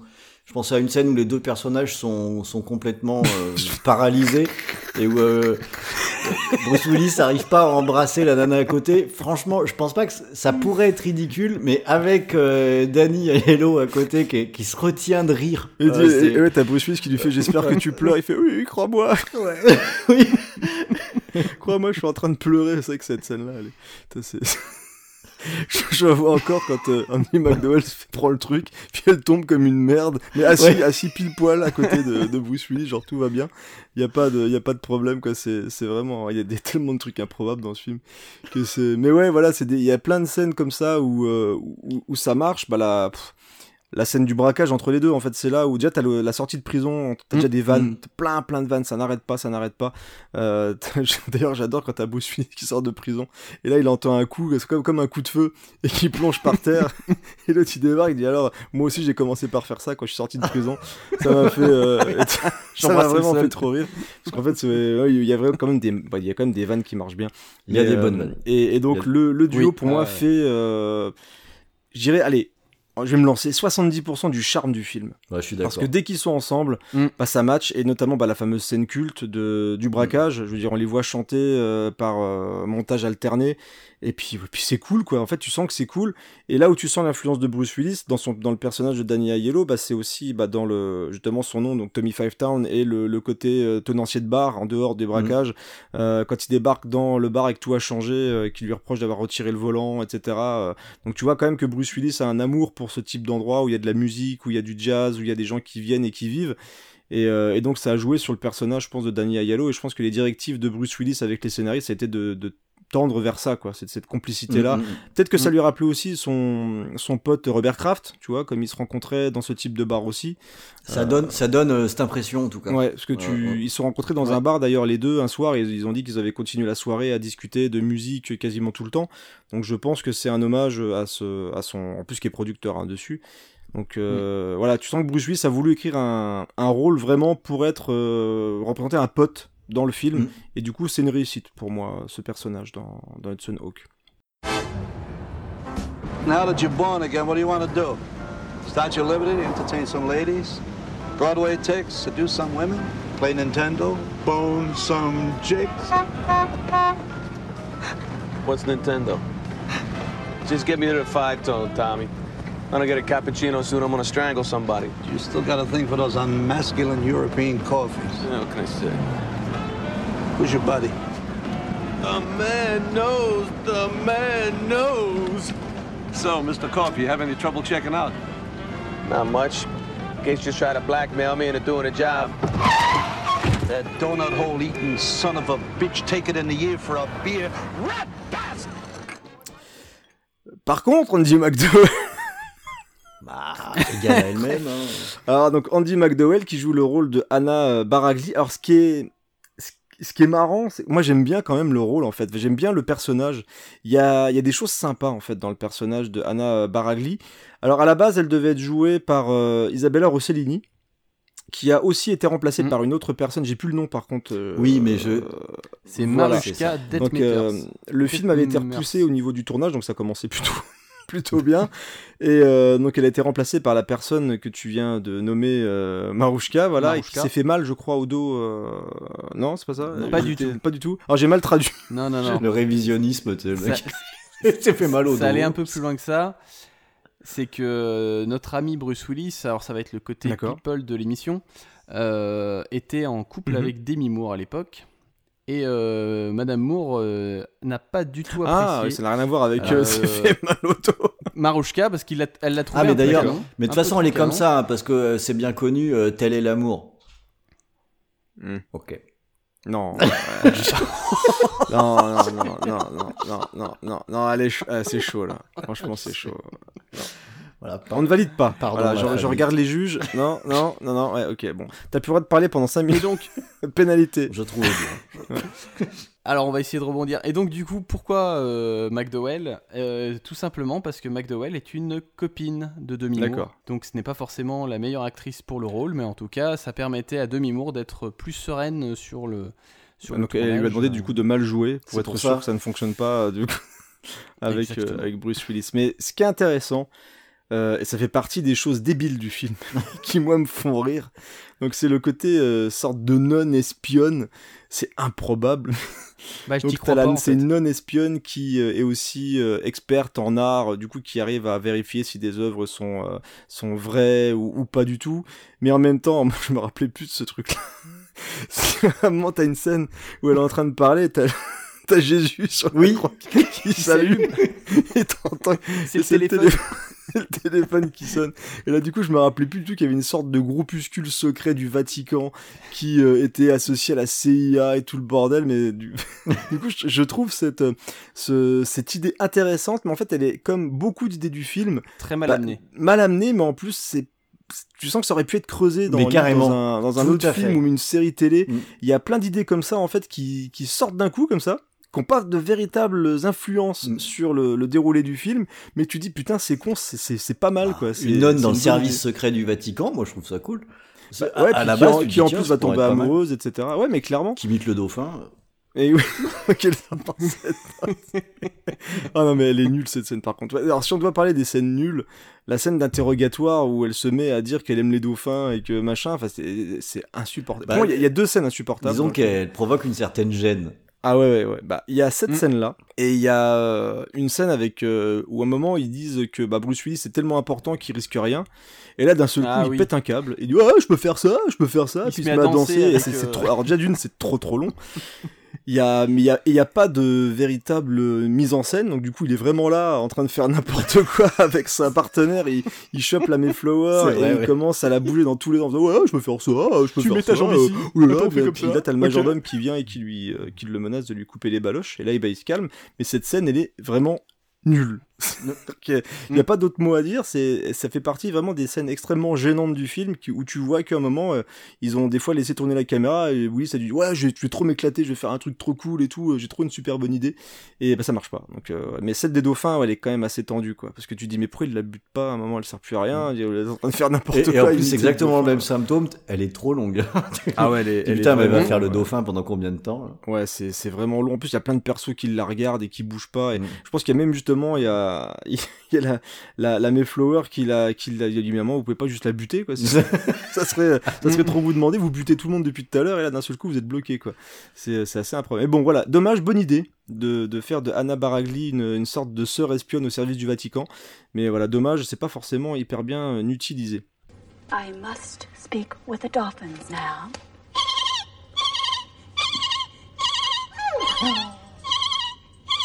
Just shoot her. Anybody? Euh, James Coburn. alors, alors lui, c'était spectaculaire. Euh, alors pareil, James Coburn, tu vois, c'est, ça fait partie des trucs où tu te dis. Pourquoi? Alors déjà pourquoi? Alors euh, pourquoi? Parce que bon bah le, le film est aussi un hommage à des films où il y a James Coburn dedans. Mm. Il y a des hommages à des films de, d'aventure, de braquage, euh, etc. Donc euh, je pense que vraiment qu'ils ont appelé, enfin que Willis voulait James Coburn pour rappeler justement cette influence des films de ces années-là, années 50, 60, euh, etc. Bah sauf que si c'est pour si c'est pour en faire un chef de débile. euh, C'est là où j'ai tué mon premier communiste à main nue. qui euh, Sérieusement c'est un putain de beauf c'est c'est vraiment le beauf ultime je pense c'est donc qui parle juste d'en- d'emballer des gonzesses euh, euh, cette pro- cette meuf là je me la suis faite moi je regrette le communisme c'est les gens avaient peur c'était trop la fête donc il y a vraiment le c'est là où le les persos sont je trouve dans les, les personnages de la CIA sont le plus euh, what the fuck Ah bah c'est complètement improbable en fait. C'est Ouais, c'est c'est Bah, même moi, problématique. Parce que j'ai- j'ai du mal à comprendre que c'est la CIA déjà. Bah c'est ça. Et en plus, la ça. CIA qui travaille avec, bah pareil, fait partie des problèmes, mais qui bosse aussi avec euh, avec la pègre, mais qui est aussi relié au Mayflower, mais qui est aussi relié euh, justement au Vatican. Enfin, on comprend plus vraiment qui travaille pour qui. Mm. Donc c'est un peu problématique. Et, et en plus, à un moment, quand il se rencontre pour la première fois, Bruce Willis et James Coburn, donc qui joue le personnage de George Kaplan, Mm. bah il dit qu'il y a déjà un passif entre les deux. Entre les deux. Mm. Donc pareil, tu te dis, c'est pas, voilà, c'est pas fouillé quoi. C'est une phrase qui est Oh, balancée se comme ça. de la gueule du monde. parce que- Euh, Mais évidemment, tu peux pas me reconnaître, j'ai fait de la chirurgie. Ah, J'avais une barbe. d'accord. J'avais, attends, c'est quoi? J'avais une barbe, pas de cheveux. J'avais une barbe mais pas de Et pas de- moustache. Et pas de moustache, en plus il a pas de moustache dans le film. C'est vrai. Donc je pense qu'il doit y avoir, ouais, donc, il doit y avoir des vannes des fois qui passent un peu à côté, hein, ça c'est c'est clair et net, mais ouais. Ah non, mais parce qu'en fait, c'est pas une- il fait pas référence au fait qu'il ait une moustache là Ah, à l'époque. quand il lui parle au moment, c'est juste que essaye de l'imaginer juste avec la barbe mais rasé au niveau de la moustache. Je pense que le gag essayait Ah ouais, donc, ouais, donc c'est pas. donc, En tout cas, moi je l'ai vu comme alors, ça. Est-ce que c'est le doublage mais- du coup, des fois qui est un peu posé problème mais, euh, Et il y, a- une scène que d'ailleurs euh, Ra- Rano n'aime pas, scène de combat. Alors des fois je vais être chiant parce que je vais rigoler comme un con parce que je vais repenser à des scènes. Je suis Cette vraiment cette désolé. scène-là me fait penser à Street Fighter, on dirait Guile. Guil en Ouais. vieux. Et du coup, bah, t'as, c'est vrai que t'as une scène de combat entre, alors, du coup, bah, Georges Kaplan qui sait faire du kung fu, donc du coup, faut imaginer le vieux James Coburn qui fait du kung fu avec des, des coups de savate et tout. Et, Oui, parce et d'un seul coup, Il est plus, il est plus tout jeune, James Ah non, Coburn, pas à du l'époque. Donc, et donc, d'un seul coup, bah, il dit, je vais hurler et sau- et sauter très haut. Et du coup, il tombe du haut du château, quoi. C'est, même pas Willis le chope pour le balancer, c'est, il il saute tellement haut qu'à un moment, j'ai cru que c'était, c'était Shaolin Soccer, quoi, tu vois. C'est, euh, tellement n'importe quoi qu'après un combat à peu près normal, où il se balance des fois des trucs dans la gueule, parce que Hawk, bah, c'est pas le roi du kung fu, hein, pas du tout. Et bah ouais, d'un coup, il hurle et puis il saute et puis, et puis bah, il tombe C'est pas, il ramasse son chapeau bas. et du coup, l'autre il passe par-dessus. Ouais. Si, si, non, non, non, parce qu'en fait, en fait, non, il, euh, il l'enchaîne, euh, il lui met plein de coups de poing en fait à Willis, et ça donne une espèce de Oui, gag, oui, euh, genre en dessin animé où c'est super rapide, où c'est ouais, accéléré. Puis bah d'un coup, il fait le avant, arrière, avant, arrière, avant, arrière, et l'autre, qu'est-ce qu'il a comme idée? Bah il, il court et il saute, et donc au moment où, Willy- où Bruce Willis se baisse, et bah du coup, bah lui, il tombe, et en plus, il tombe de très très Oui. haut déjà, et il tombe sur une voiture où euh, les Mayflowers sont en train de se bastonner avec le avec Danny Aiello. Euh, où du coup bah ça finit enfin il y a une cascade du coup la voiture finit dans les choux. Enfin ça pète dans tous les sens mais voilà c'est complètement bah c'est l'aspect très cartoon parfois en décalage avec ce qui peut se passer dans, dans le reste du film. Donc euh, mais voilà euh, donc James Coburn voilà, c'est très très très euh, particulier, très, très ouais. particulier. Mais moi je l'aime bien euh, je l'aime à part la scène là je, je ses interventions me font rire voilà, je... c'est des fois ça sert strictement à rien parce qu'il vient, il allume son cigare, il balance une vanne, il met des pêches à tout le monde et puis euh, et puis il disparaît. Mais euh, ouais, ça me fait rire quand même, moi. Donc euh, James Coburn. Et on va arriver bah, au vrai méchant, au couple de méchants dans dans le film. Donc qui sont les Mayflower. Donc nous avons Darwin Mayflower et donc Minerva Mayflower, donc joué par Richard E. Grant et Sandra Bernard, qui sont en gros, ils veulent conquérir le monde. Oui. Voilà. Ah bah c'était Minus et Cortex avant Euh, ça. Et euh, on a d'ailleurs une superbe scène où euh, donc Darwin Mayflower dit je vais conquérir le monde en serrant bien les poings et tout. Et ça m'a fait penser, alors pour ceux qui ont déjà joué à Day of the Tentacle. euh, alors je sais pas si c'est une référence du coup à Hudson Hawk, mais il y a la fameuse tentacule pourpre qui euh, récupère des bras et qui dit je vais, je vais dominer le monde et c'est un peu la même chose donc on est vraiment dans le, le perso de cartoon quoi. Donc effectivement Minus et Cortex qui d'un seul coup veulent veulent dominer le monde avec un plan Parce, euh, parce que quand ils expliquent leur plan, moi Ah je sais que j'ai dû rembobiner pour réécouter. Je fais, mais qu'est-ce que- qu'est-ce qu'ils disent? Ouais, donc en, en gros, ils veulent inonder le monde Ah, de la finance. Ça, avec, je l'ai, euh, je l'ai le début, mais Ah, le truc c'est de dire, euh, on va ruiner euh, toutes les entreprises, mais pas les nôtres, parce que. En plus, on sait même pas ce qu'ils font comme, euh, entreprise. Bah oui. Putain, mais qu'est-ce qu'ils disent, quoi? Mais c'est quoi ces gens qui sont déjà milliardaires et qui veulent en plus de ça, parce qu'ils disent ouais, moi j'ai eu mon premier milliard à l'âge de 18 ans, euh, patati Ouais. patata, ou je sais plus quel âge il avait. Mais c'est quoi ces milliardaires qui euh, du coup sont riches et veulent juste avoir de l'or et ruiner tout le monde et du coup ils seraient, ça serait les seules personnes à avoir Bah, de ça, l'argent. ça, ça, s'appelle la vie, ça, que Creeper, ça, Euh, c'est. c'est- capitalisme. C'est le mec un peu naïf. Je découvre le monde. Voilà. Et, et donc, alors, mais quel est le problème euh, avec euh, Richard E. Grant? Alors, Richard E. Grant, euh, qui, euh, alors, j'ai pas noté beaucoup de choses Mm. que le- l'acteur a fait. euh, je crois qu'il est, il a fait quelques petites choses quand même, mais euh, j'ai pas pris le temps malheureusement de. J'ai rien vu, j'ai rien vu de notable, moi, de. Il y a rien de notable, mais il a Ah fait si, beaucoup je me choses. rappelais de lui dans Warlock, pour te dire, c'est le truc, quand j'ai vu sa tête, Ah, d'accord, il joue dans Warlock. Sa tête me dit quelque chose, et effectivement, j'ai vu Ouais, dans sa filmo euh, Warlock. Ah bah je ne me rappelle pas, mais je crois qu'il fait beaucoup de séries télé ou d'apparitions euh, dans des dans des films comme Mm. ça de temps en temps. Et Sandra Bernard, bah. Elle, c'est une humoriste, hein, elle, euh, elle faisait du, elle a fait du one-man show. Ouais, elle a fait du one man show. Elle a principalement joué dans des séries télé. Bah, après. dans Rosanne, elle est connue pour ça. Voilà, dans Rosanne, voilà, tout à fait. Elle a joué dans Rosanne. Elle a joué aussi dans d'autres séries. Je crois que c'est dans Two Broke Girl. Dans... En fait, elle fait beaucoup, quelques apparitions dans un ou deux épisodes par-ci par-là. Notamment aussi dans Brooklyn Nine-Nine, qui est une série qui est juste formidable. Euh, Tout à fait. Qui est très très très très drôle. Euh, mais dans ce film-là, Ah bah elle est pas drôle. I got the power. Ah, ah, la gênance encore, là. I got the power. Barney, Bubble. Mon dieu, la scène I got the power est aussi un peu longue. Euh, mais, mais voilà quoi, I got the power quoi. Donc c'est vraiment un couple. Alors j'ai même eu presque un doute à un moment qu'ils étaient frères et sœurs quoi. C'est tellement. Alors, euh, ah, tu me rassures. Tu me rassures, j'ai eu exactement le même problème. Je me suis dit, c'est pas possible. Et alors, là où la gênance est arrivée, c'est quand il y a Diapo. les diapositives. Ah ouais. Et là, je me suis dit, ah, bah, ils doivent pas être frères et sœurs en fait. Ça m'a fait rire cette Ouais, scène d'ailleurs, euh, au moment où ils, montent les diapos et que d'un- seul coup ils sont habillés en sadomaso en train de se, en train de se J'en fouetter. parlerai dans ma il y a critique, quand même moi, cette trucs, petite euh, scène, elle je trouve intéressante. Et leur arrivée d'ailleurs dans dans la salle de La salle des ventes. ventes. Tu vois, il y a quand même des quelques petites touches où donc ils débarquent et moi je donne un milliard de trucs de, de je sais plus de Scoomoon ou je sais plus ce qu'il dit comme Mm. comme truc et elle elle arrive elle dit un milliard et un dollar et voilà et du coup euh, là il y a Elle dit surtout, ne me hais pas, voilà. babouin. Euh, ne me hais point babouin. Mais c'est- c'est- ça n'a pas de logique. Ah bah c'est, je crois qu'elle fait un- une autre vanne de ce style-là dans le film où pareil, elle fait une sorte de rime un petit peu, euh, un petit peu dégueulasse quoi. Donc, euh... Par ouais, contre, le couple je Mayflower donne juste du crédit problèmes. pour une chose, et Mm. euh, on l'a vu dans les, les réactions sur, euh, sur, sur Twitter, c'est pour euh, Bubble. Bunny? Bubble?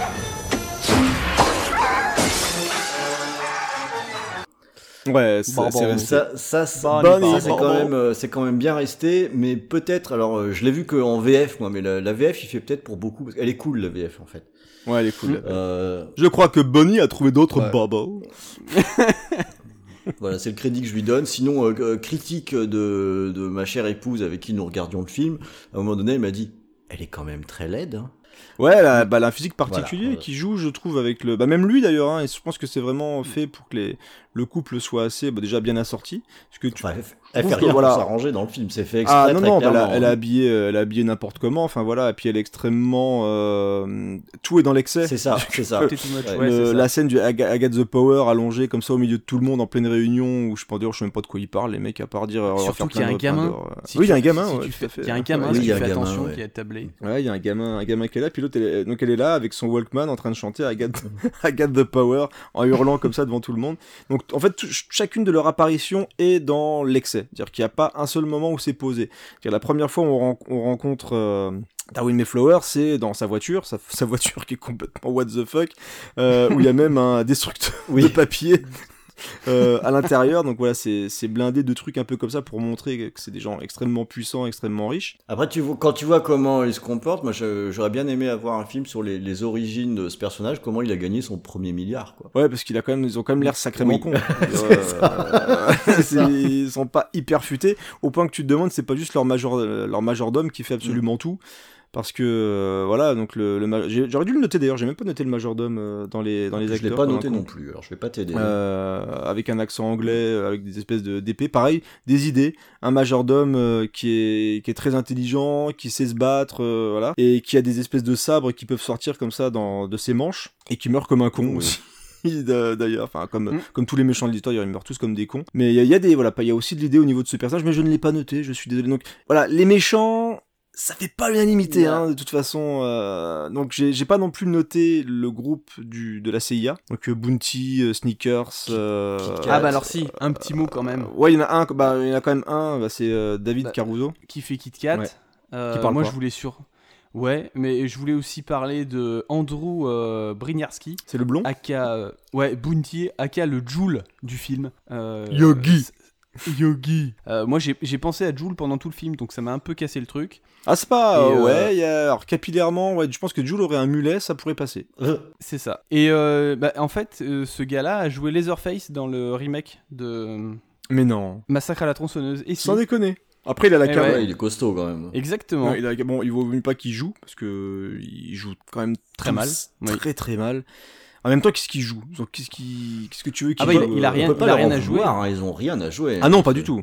Parce que là, quand on, on parle des fois d'idées, dire que l'idée de pour pourquoi, alors à part vouloir ridiculiser les puissants, peut-être, c'est peut-être une idée. Je crois que ça a été mis en avant, je crois dans des trucs que j'ai lus, c'est-à-dire que le le côté le le- l'aspect de Bruce Willis où il se fout un peu ouvertement bah, des instants, ceux qui des choses comme ça. ouais. Dire la CIA, clairement, ils, se- ils se foutent de leur gueule, quoi.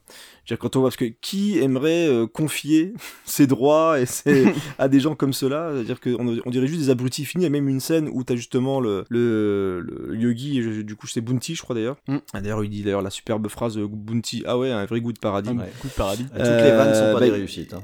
Ah non, non, c'est pas forcément réussi. À un moment, bah, il se met assis derrière la voiture et il dit Vas-y, prends ton bouquin et fais la lecture. Puis il commence à dire Alors, aujourd'hui, nous avançons dans le parc. Et donc il est en train d'apprendre à lire. Donc ça, ça montre à quel point il les tient en haute estime, les gens de la CIA, je pense, notre ami Mm. euh, Bruce Willis. Mais ils sont tous teubés. C'est-à-dire qu'à aucun moment, ces mecs-là ont une idée.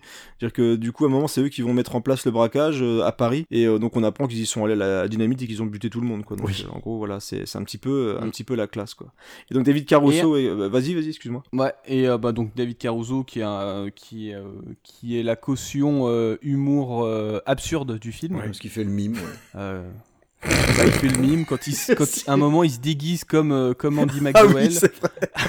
Euh, Mais dans quel but? Pourquoi? C'est ça, on sait pas. Ok. Et euh, sinon. Il a une petite je- carte qui dit euh, Vous ne rêvez pas, Ouais, ce, n'est pas un rêve. Je- Mais qu'est-ce qu'il fait? Bah, et puis il a plein de petites cartes, je crois, quand il se fait tuer. Il y a il y plein de plein. cartes qui, qui éclatent de partout. Et euh, je voulais aussi euh, souligner le fait que, à mon avis, euh, les Wachowski ont regardé ce film avant d'écrire euh, Matrix. J'y ai pensé Euh, aussi en le revoyant. Pour Hig et Hook, recto verso en français, euh, qui pour moi m'ont fait penser Tout à à l'agent Smith. ouais, ouais. J'y ai, pen- ouais, j'y ai pensé en revoyant ça avant-hier. C'est une sorte de mélange d'agent Smith et puis des fantômes blancs de- du mérovingien. euh. Vous êtes qui les gars recto verso? Et par exemple, ces personnages ne servent à rien dans le film. Non, bah c'est des gens qu'on envoie et qui, bah, qui se plantent. Encore Voilà. une fois, ils, ouais, ils provoquent. qui se font euh, flinguer, euh, qui se font flinguer de manière euh, purement gratuite. Ah, ou alors, euh, ou alors ils savaient pas comment lier parfois des lieux. C'est-à-dire que tu as le moment où ils se retrouvent dans le dans le sous-sol, euh, le truc de métro là, je crois. Tu, il se fait poursuivre en fait Ah par les deux gars et euh, donc il se retrouve du coup dans le métro euh, du, Et ça, du c'est- Vatican. ça c'est, ça- mais ça c'est un non-sens Ah absolu. oui, oui, oui. C'est-à-dire que, euh, donc pour rappeler la scène, donc Bruce Willis arrive à s'échapper de, de l'endroit où il y a le Ouais, codex du deuxième braquage, grâce, grâce à Andy McDowell qui lui montre un passage secret. Et euh, cinq minutes après, donc les deux agents Smith là qui débarquent, euh, donc qui connaissent apparemment le- les passages secrets. C'est la CIA. hein, Ouais. euh, Ouais, je- bah, je pense que ça fait partie des, des coupures qu'il y a dû y avoir, vraiment de la logique. Mais voilà, les persos, t'as l'impression en fait que c'est un peu le, le petit pion comme ça qui leur permet d'a- d'aller d'un point A à un point B dans l'intrigue parce que voilà, il faut ça. rajouter. En plus, c'est un méchant, rajouter sur des méchants, sur des méchants, sur des méchants. euh, voilà, c'est un petit peu compliqué. Bah, c'est un peu le problème du film. Pour moi, c'est- c'est à partir du moment où, comme tu disais, quand on arrive en Italie, euh, c'est vraiment problématique le côté euh, en fait rebondissement à chaque scène euh, fait que tu te perds complètement et du coup t'as plus de enfin tu sais plus qui quoi quand. Bah, parce qu'en plus, si on rajoute il y a les deux prochains méchants que je vais rajouter, euh, on a Frank Stallone qui joue, donc euh, le frère hein, de, de Sylvester Stallone qui joue dans le film. Il joue l'un des frères Mario. D'ailleurs, il y a pas mal de références à Nintendo dans, Mm. Mario Bros. dans le Ouais. film. Euh, il lui demande d'ailleurs Quand il sort de prison, s'il veut Tommy, faire, ouais, si, s'il de veut faire une Nintendo. partie de Nintendo, il a dit mais c'est quoi une partie de Nintendo? Et donc on a régulièrement les références aux frères Mario. Dans, dans le film. Et donc Frank Stallone joue d'ailleurs un des frères Mario. Et il y a une, une citation qui est assez rigolote, c'est que euh, à un moment Bruce Willis lui dit c'est un plan que même ton frère pourrait comprendre. Donc Mm. euh, et je crois qu'il a changé la, la réplique en fonction justement de Frank Stallone pour euh, faire une petite vanne comme ça à Sylvester Stallone. alors je sais pas si c'est la réplique ou si c'est la personne à qui il devait le dire Euh, c'est la personne à qui il avait le dire. La réplique, euh, Ouais, c'était déjà celle-là. Il a changé de personne pour justement ça. adapter à Sylvester Stallone. J'ai trouvé ça assez drôle. Mais donc on a Mm. Frank Stallone, on a on a les frères Mario qui sont des antagonistes. Au tout début du film, on a déjà à peine, je crois, trois minutes après qu'il soit sorti de, prison, il est encore en train de marcher dans les couloirs de la prison. On rencontre donc Gates, qui est un flic ripou, qui lui propose le braquage. Donc déjà un premier méchant. Ensuite, on est enchaîné Qui avec lui propose euh, dans le couloir de la Mario. prison. hein. Voilà, exactement. donc il propose dans le couloir de la prison. Juste les trois premières euh, minutes, mec, tu il est le- détendu quand la même, cohérence hein, du il- film. Ouais, mais clair, détendu du slip, mais complètement. Ensuite, on débarque donc dans le dans le bar de Tommy. Et on a les frères Mario qui tirent euh, au silencieux dans la tasse de Oui, oui, cappuccino de Bruce Willis. Et on voit que Gates est euh, accoudé au comptoir. Euh, dans un bar complètement Voilà, bondé. exa- exactement. Donc ils auraient- la, la balle traverse le truc, mais on s'en bat les couilles, quoi. Dire que la balle, euh, peu importe où elle, où elle C'est une atterrit. tasse très solide. Ça retient les balles. Et, euh, et, et donc après on a une petite baston, enfin on a le- une bouteille qui est écrasée sur la tête d'un des frères Mario, euh, etc. Donc on a ces méchants là. Ensuite on rajoute donc les Mayflower, le majordome, la CIA, euh, George Kaplan, les deux, euh, les, les jumeaux euh, qui ressemblent justement au mec de, de Matrix. Enfin c'est non-stop quoi. C'est t'as un nombre de méchants. Euh, si tu rajoutes en plus bah, les, ouais, les gens de la CIA qui sont 4, 4 ou 5 je Mm. crois. Enfin, c'est beaucoup trop Oui. pour euh, une intrigue, euh, une intrigue Et d'une même heure et demie. au-delà de ça, tu, tu, tu rajoutes, euh, tu compliques ton intrigue avec euh, le personnage d'Andy McDowell, euh, qui est euh, un moment avec la CIA, puis après avec euh, les méchants. un moment, je savais plus, hein. si. C'est Ah, franchement. euh, T'es complètement perdu. Très ouais. honnêtement, je ne savais plus l'affaire, pour qui elle ça, bossait, etc. Tu te plais en Italie Ouais. Oui. J'ai moi-même toujours eu un petit penchant pour Rome. J'y ai accompli ma première strangulation à main nue. Un communiste, je m'en souviens encore. Mais t'es un grand sentimental en fait. Je regrette tellement le communisme. La menace rouge. Les gens vivaient dans la terreur. Nos agents avaient droit au respect. Quant aux filles, je les baisais toutes. Donc voilà, ça fait beaucoup de monde, mine de rien. dans ce film-là. Et encore, on n'a pas cité euh, tout le monde, vous l'aurez compris, parce qu'il y a plein de, de personnages dans ce film qu'on croise vraiment, parfois même que quelques, quelques Mhm. secondes, vraiment pas beaucoup. Mais, euh, mais voilà, on va arrêter la partie technique avec aussi la musique qui est composée encore une fois par Michael Kamen. Alors je dis encore une fois parce que bah, il a composé les musiques de Die Hard 1 et 2 et de beaucoup de films d'ailleurs de, de Joel Silver. Il a fait pas mal de BO pour, euh, pour ses productions. Et Michael Kamen, bon, j'avais laissé euh, la parole à Ron qui, bah, qui est pas super emballé euh, sur, sur la musique. Bah ouais, j'avoue. Je suis d'accord. Alors, je vais séparer deux choses. Pendant qu'on regarde le film, la musique, en fait, elle est plutôt fonctionnelle. Je trouve que je Mhm. trouve qu'elle va pas mal, même si, même pendant le film, j'ai noté le défaut que je vais mettre en avant, euh, c'est que en écoutant la BO en tant que telle, eh ben, euh, Qui est courte, d'ailleurs. Oui, euh, déjà, oui. Bon, bah, je, Mhm. je vais dire tant mieux puisque je suis pas emballé. eh ben, euh, ça a quand même été une, une certaine déception. Et pour moi, c'est un vrai acte manqué cette BO. Parce que Mm. on a un film où il y a une, une scène pivot et tout un début de film qui, qui est sur des sonorités jazz blues Mhm. et qui, je trouve, fonctionne euh, super bien. C'est bien choisi. Et ouais. étrangement, la BO, elle va vers euh, quelque chose qui est très illustratif, que je trouve vraiment sage, euh, su- super classique. Enfin, je trouve que les thèmes, ils restent, ils restent pas en, très mais en plus, je trouve ça plus faible. Parce que le Die Hard, même avec Mm. quelques notes, t'avais une identité sur la BO que, que je retrouve oui, pas oui. sur, euh, sur celle-ci. Et je l'ai trouvée assez ennuyeuse à écouter. Surtout quand tu installes un personnage, parce que on- va l'évoquer, enfin on l'a même déjà un petit peu évoqué, c'est-à-dire qu'on sent une volonté d'univers Mm. Hudson Hawk, mais on n'a pas même de thème. Bah, pour exactement. Et là, et là où je dis que c'est un acte manqué, c'est que j'ai écouté la BO avant de revoir le film, et ça a été un peu une surprise dans le film, parce que du coup, je m'imaginais euh, le film avec une BO qui serait plus teintée sur des notes euh, blues. Je me dis, mais Mm. putain, ça marchait vachement mieux, quoi. Mm. Pourquoi, euh, pourquoi on n'a pas gardé ça? Alors que sur le film, le- la musique, elle a une partie quand même assez importante. Oui, Euh, bah, puis même dans l'histoire du film. et- d'ailleurs. Thème exactement. central, ouais. Et, euh, et cette histoire, eh bien, elle, elle va pas jusqu'à illustrer le film. Alors, je, je trouve ça vraiment très regrettable. À mon avis, il y avait quelque chose à faire en brodant ou en restant dans, dans le, le- le même type de tonalité que euh, Swinging on a Star. Et au lieu de ça, j'ai écouté quelque chose que j'ai trouvé ben, assez banal. Euh, typiquement, ben, j'aurais pas sélectionné un morceau de Tsunono pour euh, la passer sur scoring, quoi. Scoring, Euh, ouais, ouais. moi, je trouve ça, euh, je je- voilà, je suis, je suis pas emballé. C'est, c'est un peu une, une déception, surtout après son travail sur Die Hard, où il n'y a pas Mm. de morceaux forcément très longs ou quoi que ce soit, mais même en morceaux illustratifs, il y avait une vraie tonalité globale sur le, la tonalité de la BO. il y avait un Oui. thème. Je veux dire, le thème Die Hard, tu le reconnais, euh, les petites euh, notes. euh, Ouais. Et, et- et là, bon ben, euh, ouais, je trouve, je trouve que c'est, bah, je trouve pas que c'est du super travail, quoi. Bah, même pour, pour aller plus loin, euh, on- comme on disait, le- la musique est une partie intégrante du film, c'est-à-dire que les deux, les deux personnages principaux euh, ne se chronomètrent pas, mais euh, ça, chantent des chansons en connaissant les, les durées des chansons. Oui, ils mettent même en Donc, avant euh, le fait que Hudson Hawk a une sorte de don, parce qu'il le dit, je sais pas comment, comment ça Mm. se fait, mais j'arrive à retenir, parce qu'il arrive vraiment à retenir durée la de durée, chansons. parfaite des chansons, et même, euh, j'ai bien l'impression aussi les, les paroles, parce qu'il y a Mm. deux scènes, alors, d'ailleurs je trouve que ça marche beaucoup moins bien dans la Bah, toute dernière c'est partie clair, du film, où ils le refont, Mais ils chantent mais pas tout le long. voilà, alors. voilà, ils chantent pas tout le long, et puis Mm. c'est coupé d'un coup, donc c'est pas hyper, euh, hyper intéressant, parce qu'au final c'est pas forcément pour chronométrer quelque chose. Là, on, on a vraiment, dans la toute première scène de braquage, la musique de, de Sinatra, elle est, elle est au top, Et- quoi, puis elle fait une scène... Et il y a un truc qui est quand même extraordinaire avec cette BO, c'est que quand on regarde le film jusqu'au moment du braquage, on va avoir une BO qui, à part la scène d'introduction avec euh, Léonard de Vinci, tout le début du métrage est sur une tonalité qui est euh, jazz, blues, euh, avec du swing. À partir du moment où on s'en va en Italie, on met tout à la poubelle. J'aime bien d'ailleurs le morceau qui ouvre l'Italie là, euh, quand il se réveille, le, le morceau est sympa.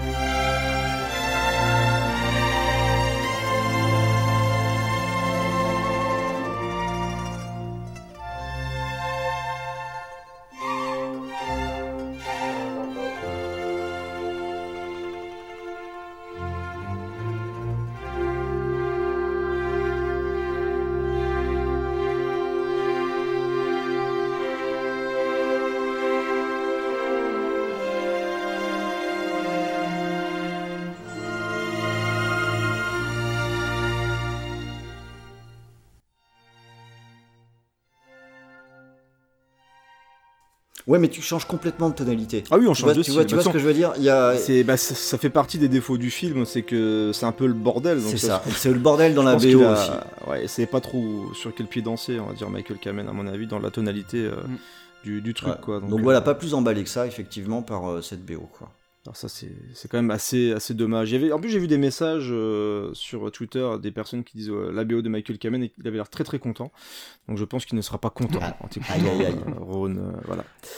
Bah c'est dommage hein, mais en même temps voilà c'est un petit peu représentatif de euh, du film on va dire et du, du bazar que ça a dû être au niveau de la production. Et justement on va y arriver, on va y arriver à la production du film, d'où il vient, qu'est-ce qui se passe, pourquoi euh, Hudson Hawk, voilà, pourquoi est-il là, pourquoi Bruce Willis voulait euh, ce, ce film-là, après avoir cartonné avec euh, Die Hard. Bah voilà, au niveau des origines des projets, euh, bah on a donc un Bruce Willis qui est euh, un peu. On peut euh, même commencer au top. par raconter l'histoire. Ah, l'histoire du film, t'as raison, exactement. Raconte l'histoire du film. C'est quoi Hudson Hawk, Nico? Alors, Hudson Hook, Hook. Hook, euh, c'est l'histoire donc d'un braqueur qui sort de, de prison, joué par Bruce Willis, et qui le, le soir de, de sa sortie de prison va être engagé euh, par, des, par des malfrats via son meilleur ami euh, à voler un, une pièce, euh, Un cheval. salle des ventes, un cheval, Cheval de Léonard de Vinci. de Léonard de Vinci qui va être euh, vendu aux enchères. Et euh, la suite euh, du film va être qu'il va être pris dans un engrenage avec euh, la CIA, le... T'as du mal à résumer le film. Ouais, c'est bah, c'est un peu compliqué parce que ça part vraiment dans tous les sens. C'est-à-dire qu'à partir de ce moment-là, ça part dans tous les sens. Et en gros, il va aider un couple de méchants qui sont les Mayflower à mettre la main sur Trois artefacts. quatre, trois ou quatre Ouais, trois. artefacts, trois euh, qui étaient euh, créés par Leonardo da Vinci, euh, qui transformaient le bronze le en plomb. or. Le plomb, Le plomb. le plomb en or. Soyons Ouais, précis, c'est Il vrai. ne s'agirait pas de dire n'importe quoi sur ce film. Ah non, non, C'est vrai, euh, c'est mais, vrai, mais je comprends l'emballement parce que même en l'ayant revu euh, il y, a, il y a deux jours, il y a, voilà, il y a quatre- déjà des détails qui, étaient compliqués. Donc, euh, et d'ailleurs, euh, parce que tu résumais un petit peu l'histoire, effectivement, donc on a Bruce Willis qui sort de prison après avoir fait des braquages. Et euh, il dit, il jure, il jure, je ne recommencerai plus, je suis rangé, je, je vais aller euh, faire le faire la vaisselle dans les restaurants, patati patata. Et je trouve que Surtout que ça fait euh, 10 ans que j'ai fait de la ah, exactement. Et bah, alors, bien sûr, bon, les mecs viennent le titiller un peu, mais et d'un seul coup, hop, on le voit en train de préparer le Là, casse. c'est clair. C'est-à-dire Il a que pas mis longtemps à en se train de- décider. Donc il va au bar. il- En plus, ils explosent la bouteille sur la gueule de donc des frères Mario. On voit Gates qui se barre et qui fait genre, euh, je vais te, je vais te dégommer. Donc voilà, peu importe. On peut se dire au moins attendre quelques jours. Non, non. Le soir même, le- c'est-à-dire que c'est pas deux jours plus tard, c'est pas il se prépare et tout, c'est le soir même, il va euh, braquer la salle des ventes. C'est-à-dire qu'il est déjà, il est déjà prêt, il est déjà rodé, c'est parti. euh, ils sont équipés, ils récupèrent des trucs, ils se déguisent en mecs qui vont faire le, qui vont s'occuper d'un truc dans une piscine là. Et là, bah, c'est parti, les deux ils s'en vont, ils vont braquer la, la salle des ventes. Mais vraiment, il y a un, ça cut et on les voit préparer le braquage et c'est parti, c'est la fête quoi. Alors, pourquoi tu refuses la salle des ventes Je suis peut-être superstitieux, mais ça me dérange toujours de commettre un crime à moins de 24 heures de ma sortie de prison. Donc, euh, alors, d'un côté, c'est bien parce que on perd pas de temps. C'est-à-dire qu'on a présenté le personnage au début, on voit Hudson Hawk, c'est une, c'est une bête de voleur, tout le monde le veut. C'est vraiment lui le meilleur voleur dans toutes les, dans toutes les situations, on va Qui dire. s'est fait gauler quand même, puisqu'il était en tôle. qui s'est fait gauler. Mm. Euh, alors, du coup, alors, ça se trouve, il a été piégé, ou je peux, peu importe, ça se trouve, c'est ça le bordel avec Georges Kaplan, ou j'en sais rien. Bah, c'est ce qu'il dit. Mais voilà, c'est ça le truc. Kaplan, c'est ce qu'il dit, c'est qu'il lui a fait porter Voilà. le chapeau sur quelque Donc chose. du coup, il s'est fait un petit peu couillonner et, euh, et il y retourne et il réussit, etc. Mais c'est vrai qu'en aussi rapidement, tu... à un moment, ça m'a fait un petit peu, tu sais, tiquer. Ouais, ouais. Tac, Quand même, quoi. Je veux dire, euh, en quelques heures, bim, il est déjà parti pour rebraquer une salle des ventes sans vérifier, sans, sans faire quoi que ce soit. Mais, mais il sait absolument parfaitement qui, qui fait quoi, comment, Ouais, tout ça. Il y a un Et- plan pour les et même, vidéos. et- euh. Mais parce que son Et pote a ouais, un mais plan. ce, qui est, et ce qui est génial quand même, c'est que le gars, il est resté 10 ans au cabanon. C'est-à-dire que le machin des, des caméras et tout, des VHS, ça existait même pas, ça se trouve, il y a, il y a 10 ans. Mm. Le, le gars, il va aller, euh, il est tout à fait au taquet pour ouvrir un coffre, mais, euh, mais c'est le même, je veux dire, tu vois. Ah bah c'est le même, ouais, j'ai dit c'est le même, tu auras juste un petit peu plus de temps peut-être. euh, voilà, en, en fait, il, lui fait un tuto. Ouais, ils sont. Euh, il lui fait un petit tuto. Mais ce qui est, ce qui est incroyable, bah, c'est que ça marche. Voilà, il y a la scène de braquage qui arrive. 3, 4. Et c'est parti avec leur skateboard et tout, ça swing, ça glisse. Il y a même un moment où il laisse son skateboard, il en a rien à foutre. C'est-à-dire que euh, il va dans l'espèce de truc qui tourne là, euh, il laisse son skateboard et il s'en bat les couilles. Ils vont voir mon skateboard, mais je m'en fous. Tu vois, c'est mais oh, t'es emballé par le truc et c'est parti. Il va à gauche, à droite, il ouvre les portes, l'autre il va trafiquer la vidéo et tout. Et, et ouais, là t'es emballé. Moi je trouve Et la scène, la scène, elle est par la scène. voilà. On a, je sais pas si ça vous a fait ça, mais quand on a dit on va parler de Hudson Hawk, franchement, vous avez pas revu la scène dans votre tête Mais à moi, la seconde. je chante, voilà. je chante la musique depuis qu'on sait qu'on va euh, faire. Et ben c'est pareil, voilà, on est, on est tous pareils. Et c'est comme toi tout à l'heure, je, je chante n'importe quoi avec même, au- même dans mon boulot, je chante n'importe quoi avec. Tout euh, à l'heure, c'est avant d'enregistrer, je suis allé faire mes courses et pendant que j'étais à la caisse, j'étais. Je vais acheter une tranche de jambon. Non non, ça va. Et je vais sortir le sans contact. Je mets mon petit masque sur le. En plus, comme t'as ton masque, tu crois que personne te voit et tu te rends pas compte que tu chantes pour de vrai, tu sais, t'es là. Pourquoi il rit ce con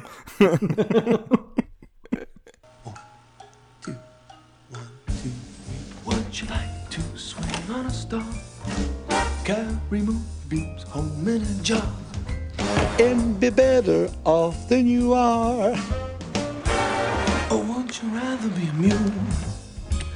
A mule is an animal with long funny ears. He kicks up at anything he hears. His back is brawny and his brain is weak. He's just plain stupid with a stubborn streak. And by the way, if you hate to go to school, You may grow up to be a mule. or would you like to swing on a star? Carry moonbeams home in a jar. They're all back on.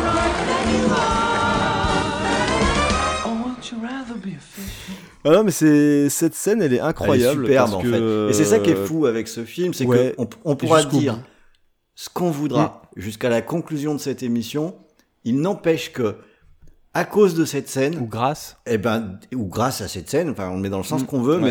mais rien que pour ça, Hudson Hawk, Mérite. c'est cool. Ouais. Voilà. Bah, ce qui est cool, c'est que grâce à cette scène, tu aimes le duo. Exactement. C'est-à-dire Ouais. que déjà, t'avais avais de la sympathie pour eux parce qu'il y avait quand même euh, les, les vannes marchaient plutôt bien, tu vois, au début. C'est il y a le il y a le duo qui qui se qui se tape un petit peu dessus, qui se balance des trucs, des scuds et tout. Genre quand il quand il voit, il dit ouais t'as pas pris du bide et tout. Tu dis ouais c'est bon, euh, arrête de te foutre de la gueule de mon physique. Et il lui balance des scuds tout le temps et, euh, et ça marche dans le dans le resto et ça marche après pendant la préparation, pendant qu'il marche etc. Et là d'un seul coup ouais t'as la musique qui s'en qui s'emballe.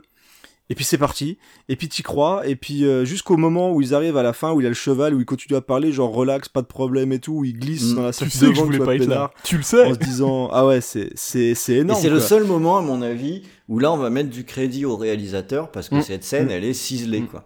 Ouais, elle est bien Le- montée, elle est bien, ouais, elle est bien timée. super efficace. Le, le rythme des, des plans, y compris, tu sais, quand ça roule sur le skate, etc., ça va sur le rythme du swing.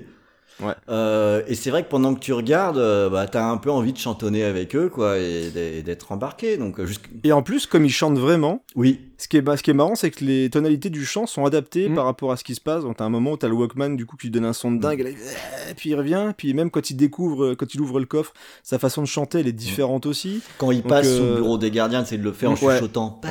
C'est vraiment, euh, c'est vraiment adapté à la musique. Et c'est peut-être un peu ce qui va manquer euh, après. Parce qu'ils auraient même pu continuer sur ce, cette Bah, Il y volonté-là avait une promesse, un en tout cas, avec côté, la scène. euh, hein. Il y avait une vraie et, promesse. Et, et en plus, ça colle au nom du film en français, toi, le côté gentleman cambrioleur. Il y a un côté on est là, on n'est pas violent, on fait des trucs, on chante en même temps, on s'amuse en faisant des braquages et tout. Un- Voilà, ça, ça marche véritablement. Et, et l'idée vraiment du braquage musical, en plus, qui est complète- complètement passé à côté des critiques américains à l'époque Tout à fait. Qui ne comprenaient Ouais. pas du tout pourquoi euh, les mecs euh, chantaient comme ça en faisant un braquage et pourquoi un mec qui avait fait Die Hard se mettre à chanter du Sinatra euh, en allant braquer et sortait pas les guns pour tout défoncer.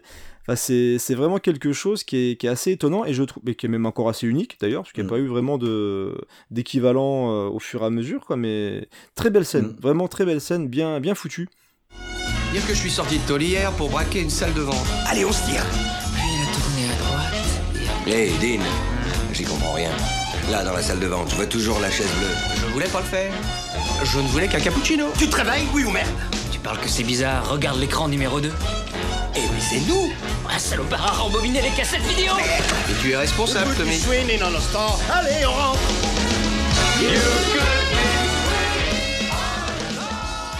Ouais, donc euh, voilà, c'est une, c'est une scène qui est vraiment, qui est vraiment on bien passe foutue forcément du qui, temps euh, dessus parce que c'est c'est ouais. une scène qui est charnière dans le film où euh, qui marque un peu la rupture de ton Mm. hein, à la fin de la scène. Ouais, ouais, Euh, je trouve qu'elle est bien Et- conclue.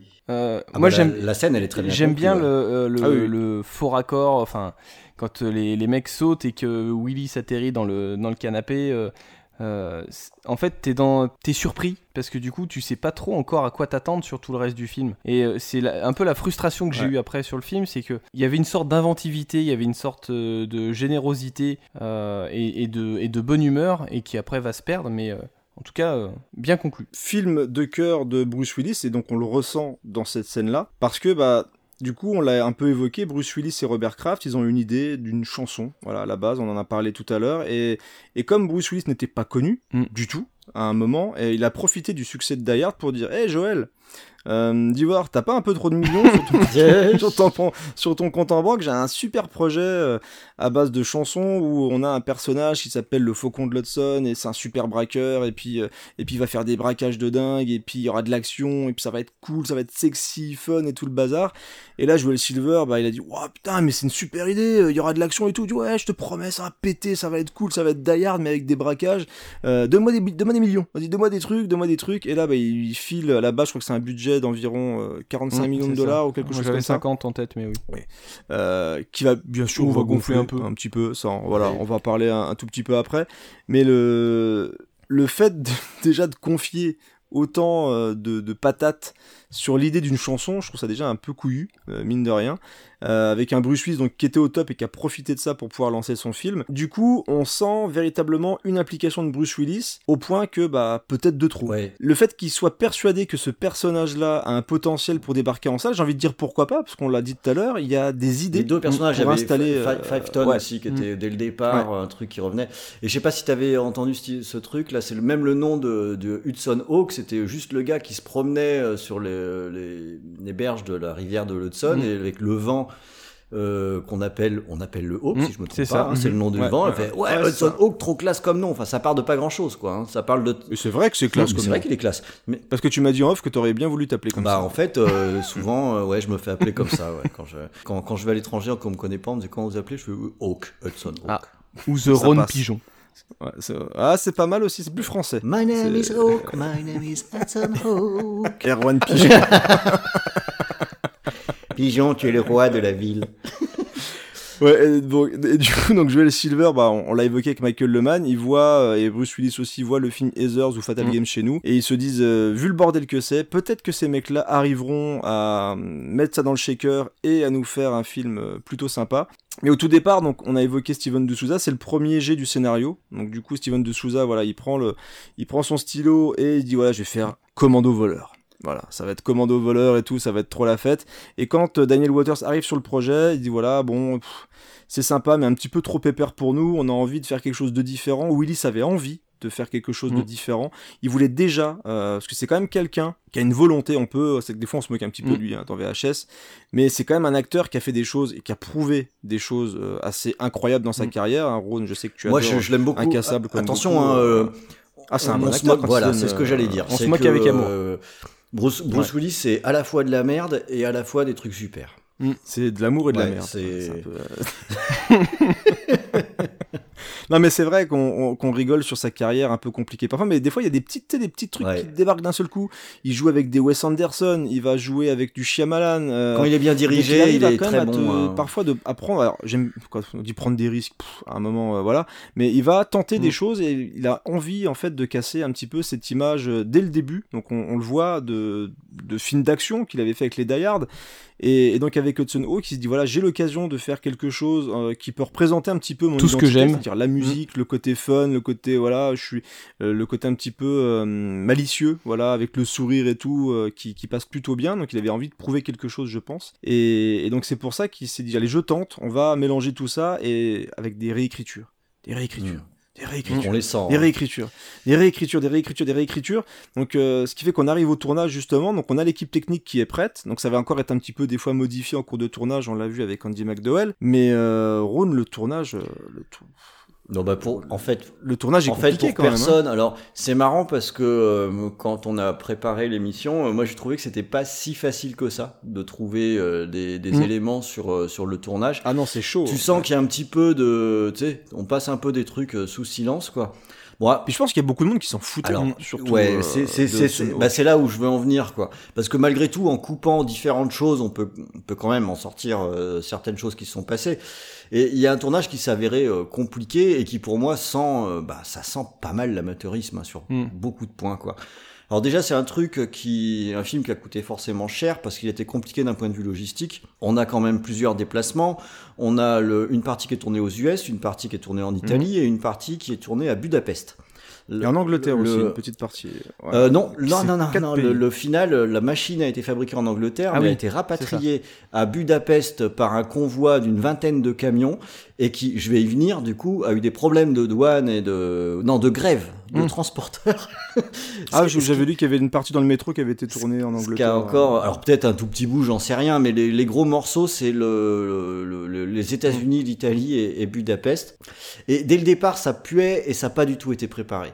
Euh, notamment, les, le- les problèmes sont surtout arrivés quand ils sont pointés en, en Italie, parce que Mhm. là-bas, eh ben, ils ont découvert que la journée de travail, elle faisait pas 13 heures comme aux États-Unis. Et TMDJC a découvert en plastique, je préfère. Oui. Le, le placer. je le place, voilà, c'est un, petit, un petit hommage. Voilà, c'était juste. euh, Big up TMDJC Voilà. pour ton trek. Tout à fait. Euh, mais, mais du coup, euh, bah voilà, ils ont dû adapter euh, leur planning, ils ont pris euh, du retard, un vrai bordel euh, sur, sur place. Euh, de la même façon, voilà, je, je disais toute la machine pour le final qui a été construite en, en Angleterre a été rapatriée en Hongrie. Euh, problème de grève de transport, retard à nouveau. Alors super l'économie hein, d'aller tourner en Hongrie pour euh, la machine est pour énorme, gagner un quoi. petit peu. Enfin, Elle est absolument, elle est absolument énorme. Mais donc chaque jour de retard, ça veut quand même dire, faut comprendre pourquoi est-ce que c'est- ça pose un problème. Chaque dépassement, ça veut dire que on a toute une équipe technique qui va aller à l'hôtel, qu'il va falloir Mhm. faire vivre. Il faut payer pendant tout ce temps-là, donc ça pose quand même un, un- gros problème. Et puis de toute façon, ils se sont rendus compte, encore joli amateurisme, que à Budapest, en fait, c'était des, des lieux de tournage qui étaient plutôt calibrés pour des petites séries B qui avaient pas de budget. Du coup, sur place, le problème, c'est qu'il n'y avait pas le matériel pour le tournage, il n'y avait pas ce qu'il fallait, donc ils se sont encore retrouvés à importer des machines pour pouvoir euh, réaliser le tournage. À nouveau retard, à nouveau euh, surcoût, j'ai envie de dire, bien joué. Alors, dans les retards, on l'a évoqué euh, tout à l'heure, on a Andy McDowell qui arrive euh, au pied euh, levé. Quand elle se pointe à Rome, bah, comme il y a eu des décalages, elle se pointe à Rome pour aller euh, ben, dormir dans sa chambre d'hôtel parce que ces scènes sont pas prêtes. Classe. Donc, eh ben, elle va juste euh, attendre puisque le Ça, on, on sent qu'elle a eu le temps de Peaufiner le Ah ouais, personnage. s'imprégner Ouais, elle a bien préparé son personnage. Ouais. Hein, euh, Elle fait bien le dauphin. Il, il lui restait plus, il lui restait plus qu'encore 4 ou 5 mois de travail et elle le tenait. Mm. Donc le, le Le planning. problème, c'est qu'elle bossait c'est- que en mangeant du galac. Et du coup, ben. Ah, c'est- Puis en faisant des shampoings pour L'Oréal. et, et évidemment, ça allait pas avancer puisque comme tu l'as évoqué, y compris pendant le tournage, le script continuait d'être en réécriture. Particulièrement par Donc, Bruce Willis. Oui, ben ouais. voilà. Donc euh, ça donne le résultat à la fois bordélique, les problèmes de planning et puis euh, le, le- les problèmes de ton du film qu'on a déjà évoqué, qu'on va continuer d'évoquer. Alors le, le souci également qu'on a, bah, c'est ça, c'est l'intervention de Bruce Willis qui nous a un peu foutu le bordel là-dedans. Euh, parce que Bruce Willis, il est bien gentil, mais manifestement, il avait une idée par jour pour son personnage. Il voulait l'essayer et il trouvait que c'était une très bonne idée de l'inclure dans les plannings de tournage. Bah ok, chouette, mais sur euh, sur un set, c'est pas tout à fait comme ça que ça se passe. Donc évidemment, euh, ça a aussi provoqué à nouveau des problèmes, des décalages, des retards et, et des surcoûts. L'absence de ligne claire sur l'écriture du script, bon ben, elle se voit dans le film, hein, je crois. Ouais, elle se ressent. hein. Hein. Et, euh, et d'après les divers témoignages qu'on pioche à gauche ou à droite, il faut pas se leurrer, c'était bien Bruce Willis qui était le patron sur le, le plateau, qui décidait de tout, euh, aussi bien au niveau de l'écriture, mais également très très probablement sur, Mm, euh, la sur la, mise en scène. Mm, ouais. Et euh, là, ce qu'on peut voir sur le tournage, ben, il faut, faut bien euh, dresser un bilan, c'est que normalement, il y a quelqu'un quand on fait un film dont c'est le boulot. C'est Le réalisateur. réalisateur. Hein, c'est lui qui est censé être le chef d'orchestre quand on fait un film. Bah, il était aux fraises. Hein. Alors, il n'avait pas une grosse expérience, c'est sûr, mais il s'est complètement fait euh, bouffer. Alors, lui, il a l'excuse de l'inexpérience parce qu'il avait qu'un film derrière lui, mais euh, là, pour le coup, j'aurais la dent un petit peu plus dure pour l'équipe de production, où normalement, c'est quand même des vieux de la vieille. Euh, Joël Silver qui file son pognon, euh, c'est très surprenant de voir à quel point est-ce que ça a été mal préparé. Euh, que ce soit pour les, déplacements, les plannings de tournage, même toutes les étapes de la production du film, en commençant dès le départ par l'écriture, c'est bien simple sur euh, Hudson Hawk, à peu près tout est défaillant. Donc le, le, le bilan qu'on en fait, euh, quand on trace un peu ce qu'on peut choper sur le film, c'est que clairement euh, Bruce Willis a cannibalisé le film, mais il y a juste un petit truc qu'il a oublié, l'ami Willis, c'est qu'il n'est pas réalisateur, c'est qu'il n'est pas Mhm. scénariste. Euh, son job, lui, c'est d'être, euh, c'est d'être acteur et de faire de la musique. Quoi. L'échec, on peut le mettre sur le, enfin l'échec. En tout cas, les scories du film, on peut les mettre sur le- les épaules du réalisateur, mais bon, il y a quelqu'un d'autre ici qui est très responsable aussi de tout ce qu'on peut reprocher sur Hudson Hawk et des problèmes qu'on a eu. Bah, c'est directement euh, Bruce Willis Mm. hein, et, et son projet, quoi. Et son ego. Ouais, c'est le problème des projets de cœur. Bah, l'ego, mais je, je pense vraiment qu'il croyait Oui, en ce projet. oui, Et donc, on, on peut, je pense qu'il était à un, moment de sa carrière où on, on pourrait presque, alors pas ne pas lui, enfin, ne pas lui reprocher, mais c'est vrai que le, tu sens véritablement l'envie. Alors peut-être qu'il avait envie même de le réaliser, de le réaliser justement, et au point qu'il s'engueule très régulièrement avec euh, le man sur le sur le set. Mais c'est vrai que tu sens tellement l'envie de faire quelque chose, et tu sens dans son jeu qu'il est content de le faire. Non, non, ça, ça, ça se retranscrit, c'est vrai. Ouais. Mm. Mais et malgré le fait que bah il y a des fois des trucs qui soient vraiment mal écrits, que ça a dû être le bordel sur le tournage, mais tu sens quand même qu'à chaque scène il est impliqué. Tu sens qu'il est il est il est content d'être là, qu'il est de bonne humeur et il a il a pas de problème avec le fait de vraiment de donner de sa personne sur le film. Ça se ressent véritablement et c'est d'où le côté euh, compliqué de pas donner véritablement les, rênes à un réal qui désirait en plus sur ce film-là et de pas lui faire confiance à 100% et de se consacrer justement à son jeu et peut-être à l'écriture à la limite de bosser en duo avec Daniel Waters pourquoi pas mais c'est vrai que tu sens que du coup ça a vraiment influencé le bordel Mm, mm. Dans euh, dans les méchants parce que je crois que c'est lui qui a rajouté du coup un deuxième méchant euh, pour euh, essayer de rendre le truc plus intéressant patati patata et le, le fait en plus dans la comédie c'est pas évident quand tu changes tout le temps de, de tonalité bah, ça, pour c'est un, des- ouais, ce que j'allais dire, c'est un des problèmes du, du film, c'est que le, sur- au niveau de la comédie, ils vont essayer quasiment tous les genres de comédie. Il va y avoir du slapstick, Ouais, ouais. euh, tu vas avoir du, du, euh, du Tex Avery, tu vas avoir du, du running gag qui, avec, le, avec le café par exemple. Euh, tu, et, Mhm. euh, et du coup, tu sais pas trop sur, euh, sur quel pied danser. Et, euh, et c'est vrai que ben, des fois. Ça enlève un peu les repères. Hein. C'est en fait ça donne ça donne Ouh, ça ça donne l'impression, mais qu'on comprend un petit peu quand on commence à fouiller, c'est que Bruce Willis il se disait ah, cette idée elle a l'air cool, eh ben on va la faire. Et même si elle avait pas de Mm. sens par rapport au reste, euh, elle était collée. Elle était, elle était, Ouais, elle était a- mise avec. C'est ce qui fait qu'on a un côté laboratoire, Mais oui, hein, comme ça. Et c'est ce qui fait qu'on a tant de scènes qui sont complè- complètement what the fuck parce qu'elles sortent de nulle part. Tu parlais de la scène de, de karaté avec euh, Coburn. euh, Enfin, de- d'où ça vient quoi Le, Le Fast and Furious, le Fast and Furious sur le brancard. euh, Elle est, non, mais elle est Ah, bien elle est cool, sortir, scène. celle-là, hein. Ouais, celle-là, elle est cool, j'aime bien. Elle est, elle est vraiment, elle est vraiment Ouais, bien. En plus, il y a des vannes 50 qui marchent super bien là-dedans. Mais ouais, c'est trop bien, quoi. Monsieur, est-ce que vous allez mourir? Euh, je sais pas. Putain, Mantoline. C'est ouais, Mantelé ouais, Ouais. quand il récupère la clope. donc il y a plein de ouais de petites fulgurances comme ça et justement le côté comédie. Alors justement dans le dans le c'est bien que tu parles de cette scène là parce que cette cette scène justement je la trouve plutôt Mm. équilibrée. Mm. C'est-à-dire que elle reste dans la même tonalité. D'ailleurs c'est la première partie du film. Elle reste dans la même tonalité que ce qu'on avait eu avec le braquage au début avec le côté un ça, peu fun ça. du personnage. C'est-à-dire qu'on croit au fait que voilà il peut être accroché à ce brancard et on a quelques vannes qui tombent par-ci par-là, euh, mais on n'est pas encore dans le bordel ambiant Mm. qu'on pouvait avoir après. Bon, reste qu'il y a une ambulance qui explose en plein vol sans raison, mais bon, c'est un film de Joel Silver, arrive. je pense qu'il fallait, euh, voilà, ça peut arriver. mais dans, dans tous les cas, cette scène, encore une fois, c'est une bonne scène d'action, Conclu par une mais petite qui est punchline, drôle et ludique. Voilà, ouais, avec des punchlines qui, bah, pareil, où le, il se fait, euh, parce que il y a aussi un, un truc qui est, euh, qui est dingue dans ce film-là, et on en parlait aussi avec le côté on claque des doigts, on se retrouve à gauche à droite, c'est que euh, les voyages se passent extrêmement vite. Oui. Et, euh, et vraiment, on passe d'un lieu à l'autre. euh, donc c'est pareil pour ça, c'est que d'un seul coup, il se retrouve dans l'ambulance. Dire qu'il se, je crois que je sais plus comment. Attends, comment il finit Je crois qu'il se prend un coup dans la gueule. Et Mm. d'un seul coup, il est dans l'ambulance euh, avec les frères Mario. Euh, tu vois, ça va tellement vite que du coup, je me rappelle déjà plus. Enfin bref, il se réveille et d'un seul coup, t'as les frères Mario qui veulent le buter. Il leur, leur balance un truc de seringue dans la gueule. Et euh, donc t'as aussi des vannes qui sont liées à ça. Mais, euh, mais cette scène d'action, moi, je la trouve vraiment, vraiment bien équilibrée. aussi. En fait, le, problème, c'est à partir du, d'ailleurs. du point Carlos Ghosn, en fait. C'est quand il se, quand il fait le voyage dans la malle et euh, il atterrit en Italie. Et là, c'est, là, c'est galère là. Ah, c'est politique. euh, Ah oui, c'est très ça, beau, ça, balance. hein. Ça, ça balance. hein. Ouais, ça, dé- ça ça balance pas mal à Paris. Mais t'as raison, c'est vrai que c'est là où t'as le point de bascule, et c'est là où t'as les inserts qui sont les plus euh, délirants et complètement Ah ouais. euh, Ouais. euh, hors de propos.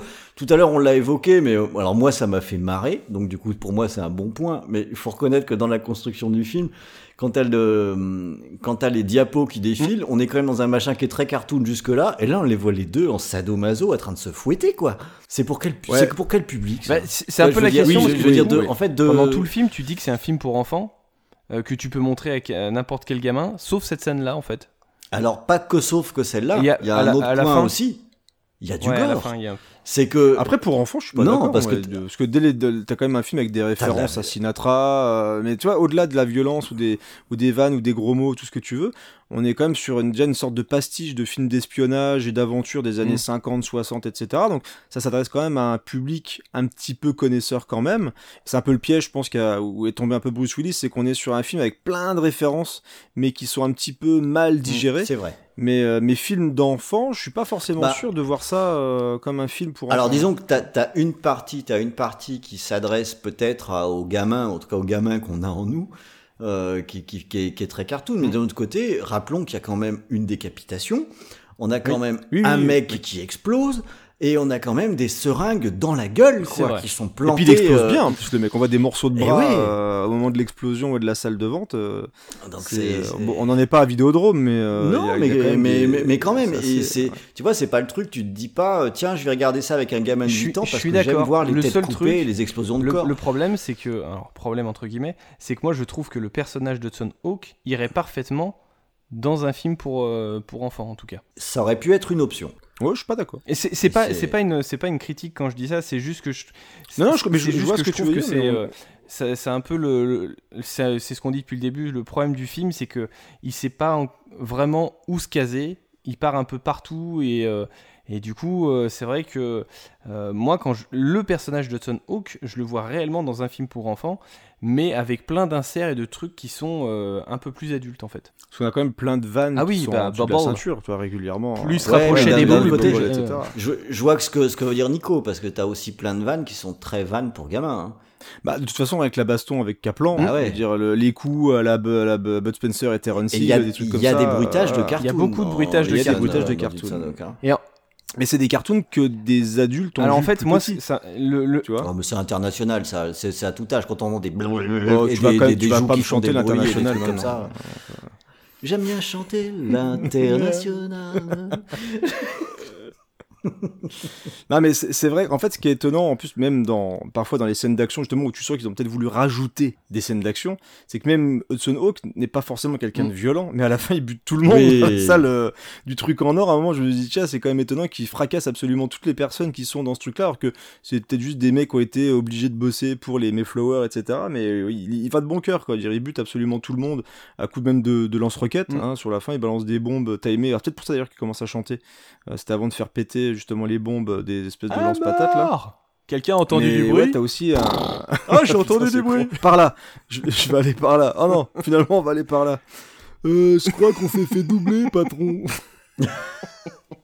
Donc on a effectivement des vannes un petit Par peu. contre, euh, euh, petit peu, le, euh, le côté cartoon, je me suis- ça m'a fait un peu penser, et je sais pas si ça aurait pas euh, plus marché, euh, à Roger Rabbit en fait. Et euh, je me suis demandé si le fait de. si on remplaçait les Mayflower par, par des. euh, Ah ouais, par les hyènes. ou par, par des dessins, par des Par les- dessins ouais, les- Bah, c'est pas si con, ça aurait ouais, c'est pas été. Ceux de la CIA si- par si des Du coup, hyènes, tu ouais. rentrais pas plus facilement dans le dans l'état d'esprit du film. Et, Ouais, ça aurait euh, pu. Ouais, pour définitivement assumer côté cet cartoon, en fait. Hmm. Non, c'est Pas c'est pas bête quoi. Mais ouais, comme on, on vient de le dire, chers amis auditeurs, on sent véritablement un, un vrai bordel ambiant dans la production parce que voilà, on sent que Bruce Willis et Daniel Waters et je pense plus Bruce Mm. Willis d'ailleurs, je pense que Daniel Waters a dû essayer d'arrondir, de mieux écrire ce que proposait euh, Bruce Willis euh, sur le sur le tournage. Voilà, on sent un gros bordel et un- une sorte de déséquilibre dans le film. Ce qui est pas évident, mais on va y aller euh, sur la fin dans notre avis. On se rapproche un petit peu justement des avis Mm. critiques.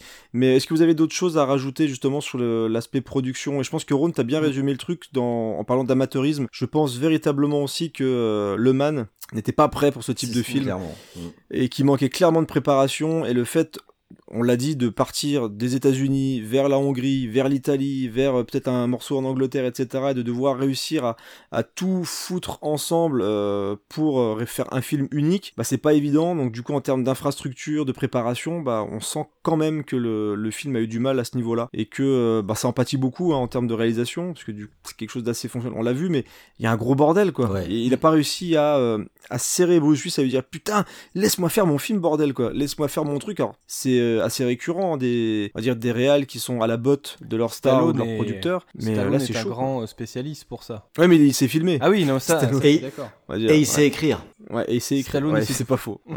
Steak burger. Avec des frites. On est en France, quoi, c'est le pays des frites. En fait, on est à Rome, Bounty, au cas où ça t'intéresse. Le film bah, il finit par sortir. Mais avant d'évoquer ça, on a quand même oublié de parler de Dante Spinotti, mine de rien, qui a fait pas mal de films avec Michael Mann, euh, notamment Hit. euh, il a aussi bossé sur euh, Mort ou Vif.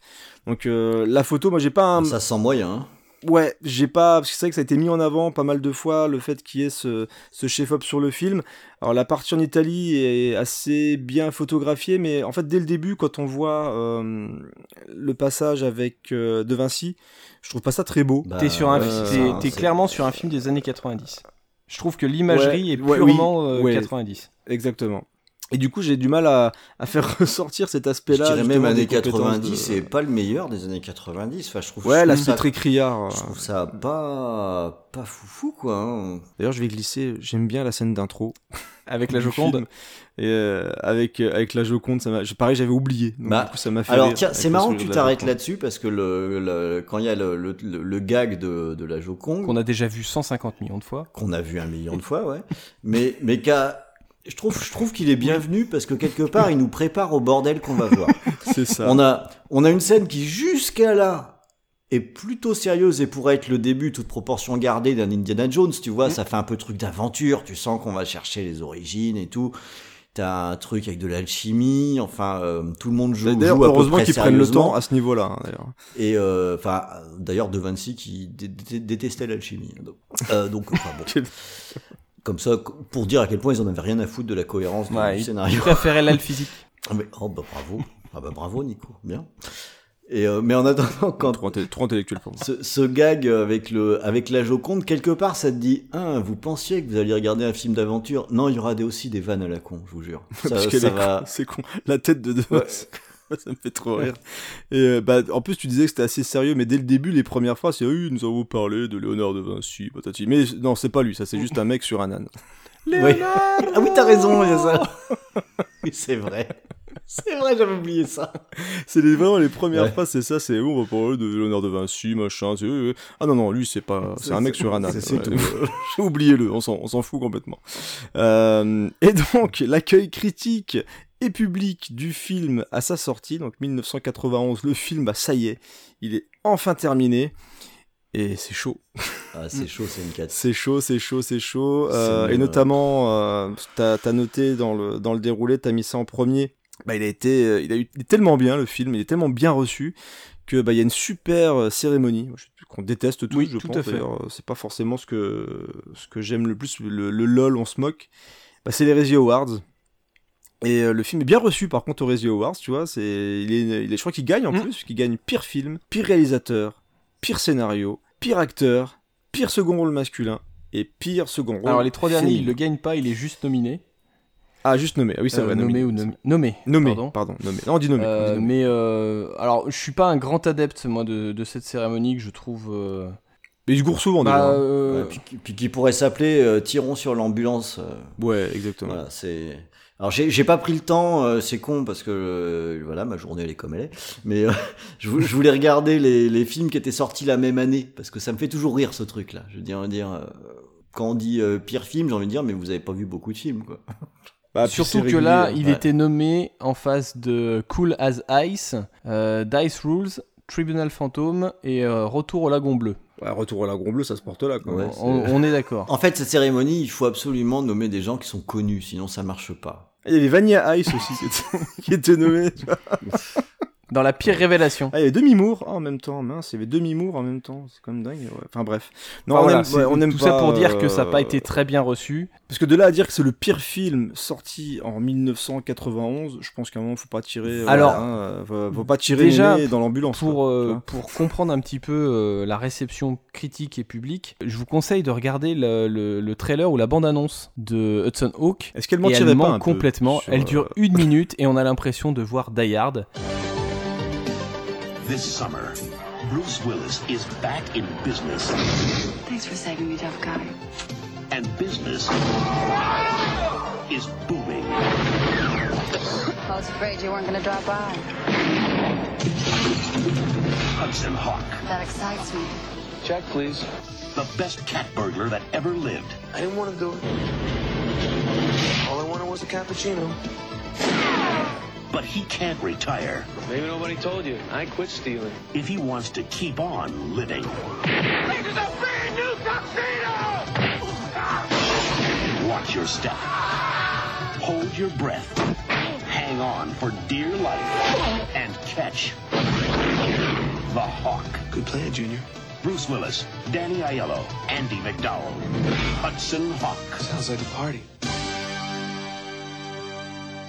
Parce que euh, c'est toutes les scènes d'action du film avec la voix Ouais, off ouais. euh, qui, euh, qui en fait des, des tétraquesses comme, euh, comme à chaque fois sur ce genre de bande-annonce. A man. Oh yeah. Et euh, Bruce Willis est montré comme le héros euh, légendaire et ainsi de suite. Et déjà, euh, il y a tromperie sur la marchandise. Ah, sur le lancement, c'est clair. Le, le packaging était une catastrophe. hein. Mais je pense qu'ils savaient pas comment le vendre. Parce que déjà nous, on a du mal. On a euh, déjà eu du mal à le résumer, plusieurs alors, fois. Voilà, on a du mal à le résumer. Va expliquer euh, que le mec qui a joué dans Die Hard, c'est le, il est dans le prochain blockbuster, que c'est Hudson Hawk. c'est une donc t'as quand même comédie, un euh, côté, euh, musicale, c'est une comédie musicale, ouais, clairement quoi. Donc je pense que quand les, gens sont déplacés pour voir Bruce Willis après avoir vu une affiche absolument infâme Mm. et, et tout ce qui entoure le film est moche. Tiens, en, en 91, il y a un Nymphoid Barbarian in, Donos- in Dinosaur Hell. qui est Ah bah ça, c'est cool, ça. Hein. tu viens de me vendre du rêve en 3 Il y a secondes. hein, Alligator 2, la mutation. Ouais. Il y a l'amour, vu l'amour coté en bourse. Tu vois, rien que le titre, tu sens le truc qui a du potentiel pour être. euh, Alligator 2. Ouais, mais comme disait Creeper, euh, c'est vraiment tiré sur Ils les ont l'ambulance. pas vus. Enfin, Ouais, puis même ils les ont pas vus ces films-là. Tu vois, c'est tout des. Auto- automatiquement, ils partent vers les gros trucs. C'est-à-dire que les Razzie Awards, ils vont vers les gros Il films. y a eu Darl Invincible qui, euh, 2, qui est quand même nul. hein. Ah, ouais, quand même. Ouais. Mais bon, est-ce qu'ils connaissent déjà Dar- l'Invincible 1 Euh, je, je ne pense pas. Donc, euh, généralement, ce, ce type de, de cérémonie, ils prennent un film qui était très attendu. Hurlement 6, euh, putain. qui a oh, ah putain. Ils sont allés jusqu'au 6. Belle année, euh, belle année. Ah bah écoute, Ah oui. hein, tant qu'à faire. Ils avaient encore un peu de budget, euh, budget cacahuète. Donc du coup, ils se sont dit on va faire un film avec le budget, donc ça va être plutôt plutôt sympathique. Mais non, c'est ça, ça sert strictement à rien, et puis ça représente que dalle quoi. Donc euh, c'est si pour eux Hudson Hawk c'est le pire film comparé à ce que tu viens d'annoncer justement. Voilà, se c'est pour ça, t'as envie de dire à un moment donné, mais vous y connaissez quelque chose? Enfin, vous voyez des films des fois ou- Ouais, c'est le lol quoi. Voilà, Ouais. c'est les les soirées lol où on se moque un peu, lol, on se tape, on se frotte un petit peu le ventre en rigolant ensemble, en mangeant des bons becs quoi. Donc euh, c'est y a, y a pas de quoi fouetter un chat. Ce qui est marrant, c'est qu'il y a quand même des gens qui y vont pour récupérer les lots. Je crois que c'était Paul Verhoeven Mm. qui était allé pour euh, pour Showgirls. Showgirls et Ali Berry était Ouais. allé pour euh, Catwoman. Catwoman. Ouais, ça, Ouais. faut oser quand même. Bon, en même temps, Catwoman, ouais, ouais, bon, peut-être est-ce que ça méritait pour une fois qu'on disait écoute, arrêtez vos conneries. Ça serait, ça serait quand même sympa quoi. C'est on a, Là, on a que- souffert. ouais, Catwoman, j'ai du mal à leur dire qu'ils ont tort. Je sais pas s'il peut y avoir quelque chose de pire. Ouais, mais est-ce que ça valait le coup de se foutre de la gueule de ce pauvre Pitoff? Il avait. Il le mérite peut-être. Oh, il peu le mérite. Vu le vu le l'ego surdimensionné du monsieur, je pense que. C'est vrai, euh, tu vois, je connais pas du tout euh. Oh, Ah bah, je te conseille, hein. je te conseille de regarder des, de trouver des interviews. Euh, le monsieur, euh, il- D'accord. voilà. Donc pour le coup, il mérite un petit Ouais, peu qu'on ouais, c'est un peu chaud, Donc, quand même. Bon, très bien. Euh, donc ouais, je disais, euh, tout ce qui entoure le film est moche. Je- à chaque fois que je tombe sur une jaquette de DVD, de Blu-ray, euh, de VHS ou tout ce que tu veux, ils ont soit mis Bruce Willis en gros plan avec son chapeau. Et encore ça, c'est le moins pire. d'autre. Euh, ouais, c'est le moins pire. Ou des trucs orange avec des explosions et lui qui est en train de se balancer au bout d'une corde. Enfin, c'est improbable. T'as aussi beaucoup la, la scène, bah forcément la scène d'action avec le, avec l'ambulance Mm. et tout. Des fois qu'ils arrivent à réintégrer comme ça. Enfin, c'est, c'est chaud quoi de pas réussir à communiquer comme ça sur un Ou film alors l'affiche noire où tu vois euh, Willis euh, Ah qui, oui, avec tous les grosses taglines. C'est ça. ouais. Peut-être la plus, c'est peut-être la moins moche. À la limite, c'est peut-être celle que j'ai vue le plus, moi. Euh, Donc c'est peut-être la moins moche pour essayer de vendre le film. Mais du coup, tu te retrouves devant une affiche comme ça, tu comprends quoi? Bah rien. Mm. Franchement, c'est avec le chapeau. Tu vois Bruce Willis avec des petites lunettes, il sourit puis il se tient le chapeau. Tu dis, mais c'est quoi Hudson Hawk en fait C'est c'est un truc sur un défilé Bah, de mode ou Ouais, mais passe, regarde, euh Hudson Hawk, gentleman cambrioleur, avec le petit Ouais. chapeau et tout. Bon. Ah, ça, moi, ça me motive pas. Hein, si j'ai si besoin d'un avocat, je t'embauche, hein, Nico, parce que non, c'est pas défendable, excuse-moi. Bah, c'est- alors, c'est pas une question de défendre la chose, mais par exemple, moi, je, je sais que euh, Tu aimes les la chapeaux scène de début Et les lunettes. où euh, quand tu le vois sortir du, euh, de prison et qu'il met son chapeau avec sa petite tête, euh, Avec sa petite tête. Sa Bah- petite tête de Bruce Willis. petite tête de Bruce Willis qui sort avec son petit chapeau, sa petite tête. avec son petit rictus. Non, mais j'ai, j'ai, j'ai une, il y a une certaine bonne humeur qui ressort de ce film. Eh, mais tu, c'est quand tu vois le film. Là, les gens Ah qui oui, voient ouais. la- l'affiche avec le chapeau, ils ont pas vu le, le film. À, moins de mettre une flèche pour dire bonne humeur. Mais sinon, euh, tu sais, comme il fait le, le stagiaire de. Oui, des- affiche. des affiches, tu vois. Du coup, il rajoute les petites flèches. Regardez ça, c'est la bonne humeur. Allez voir le film, c'est très rigolo. Le petit rictus, fun, lol, marrant. Bah, avec sa petite tête. En attendant, ça reste quand même le dernier film de Bruce Willis où il sourit et après, euh, Bah après ouais. tu le. Ça lui a fait mal à Bruce Willis. Ouais. hein. Là, on rigole, on se marre, on parle de sa petite tête et tout. Mais euh, quand tu vois ce qu'il a donné, à mon avis, dans le film, et quand tu vois ce que la... quand il a dû lire, franchement, Mm. c'est vrai que des fois tu dis ouais, on est peut-être des fois méchant. Les gens ils lisent les critiques et tout, ils écoutent et tout le, bordel. Et là, quand il a dû ouvrir tous les journaux américains qui parlaient du film qu'il a écrit, qu'il portait depuis des années, qu'il a fait avec son, copain Joel Silver et tout, et qui se fait défoncer, il se fait nommer comme pire acteur, euh, pire film et tout ce que tu veux, ça doit être chaud quand même. hein. Quand tu veux tenter autre chose et qu'on te dit clairement, mais non mec, fais Hard 3. Mm. Ferme ta Mm. gueule, ouais. fais Die Hard 3 quoi. S'il te plaît, arrête tes conneries, euh, arrête tes, tes cambriolages à la con et va, va faire Die Hard 3. Tu te dis putain, merde quoi, bah ok, c'est parti, je vais faire la gueule et je vais faire, euh, je vais faire Die Hard jusqu'à la fin de mes jours quoi. Enfin, c'est c'est chaud, Die Hard franchement, 5. quand tu penses. Ouais, je vais aller jusqu'à Die Hard 5, putain. Et je vais peut-être même faire Die Hard 6 avec, Avec des- la jeunesse. des trucs, euh, putain, mais c'est c'est tendu de chez tendu. Est-ce que tu veux nous faire un petit euh, tour de la critique, euh, Ron? Ouais, alors euh, j'ai cherché des articles de, de C'est chaud. l'époque. hein. Mm. Alors, on en trouve hein, sur la presse US, Plein. qui a la bonne habitude de, de numériser à peu près tout, donc c'est assez facile à trouver. Par contre, je suis désolé, ça va être très orienté euh, presse US parce que j'ai pas trouvé sur le- la presse euh, française. Ouais, j'ai demandé sur Twitter, mais j'ai Ouais. pas eu de réponse euh, et j'ai rien trouvé. Alors, et, et- et l'article qui était dans Impact, eh ben, je l'ai pas, cet Impact. Donc, j'ai pas pu euh, mettre la main dessus.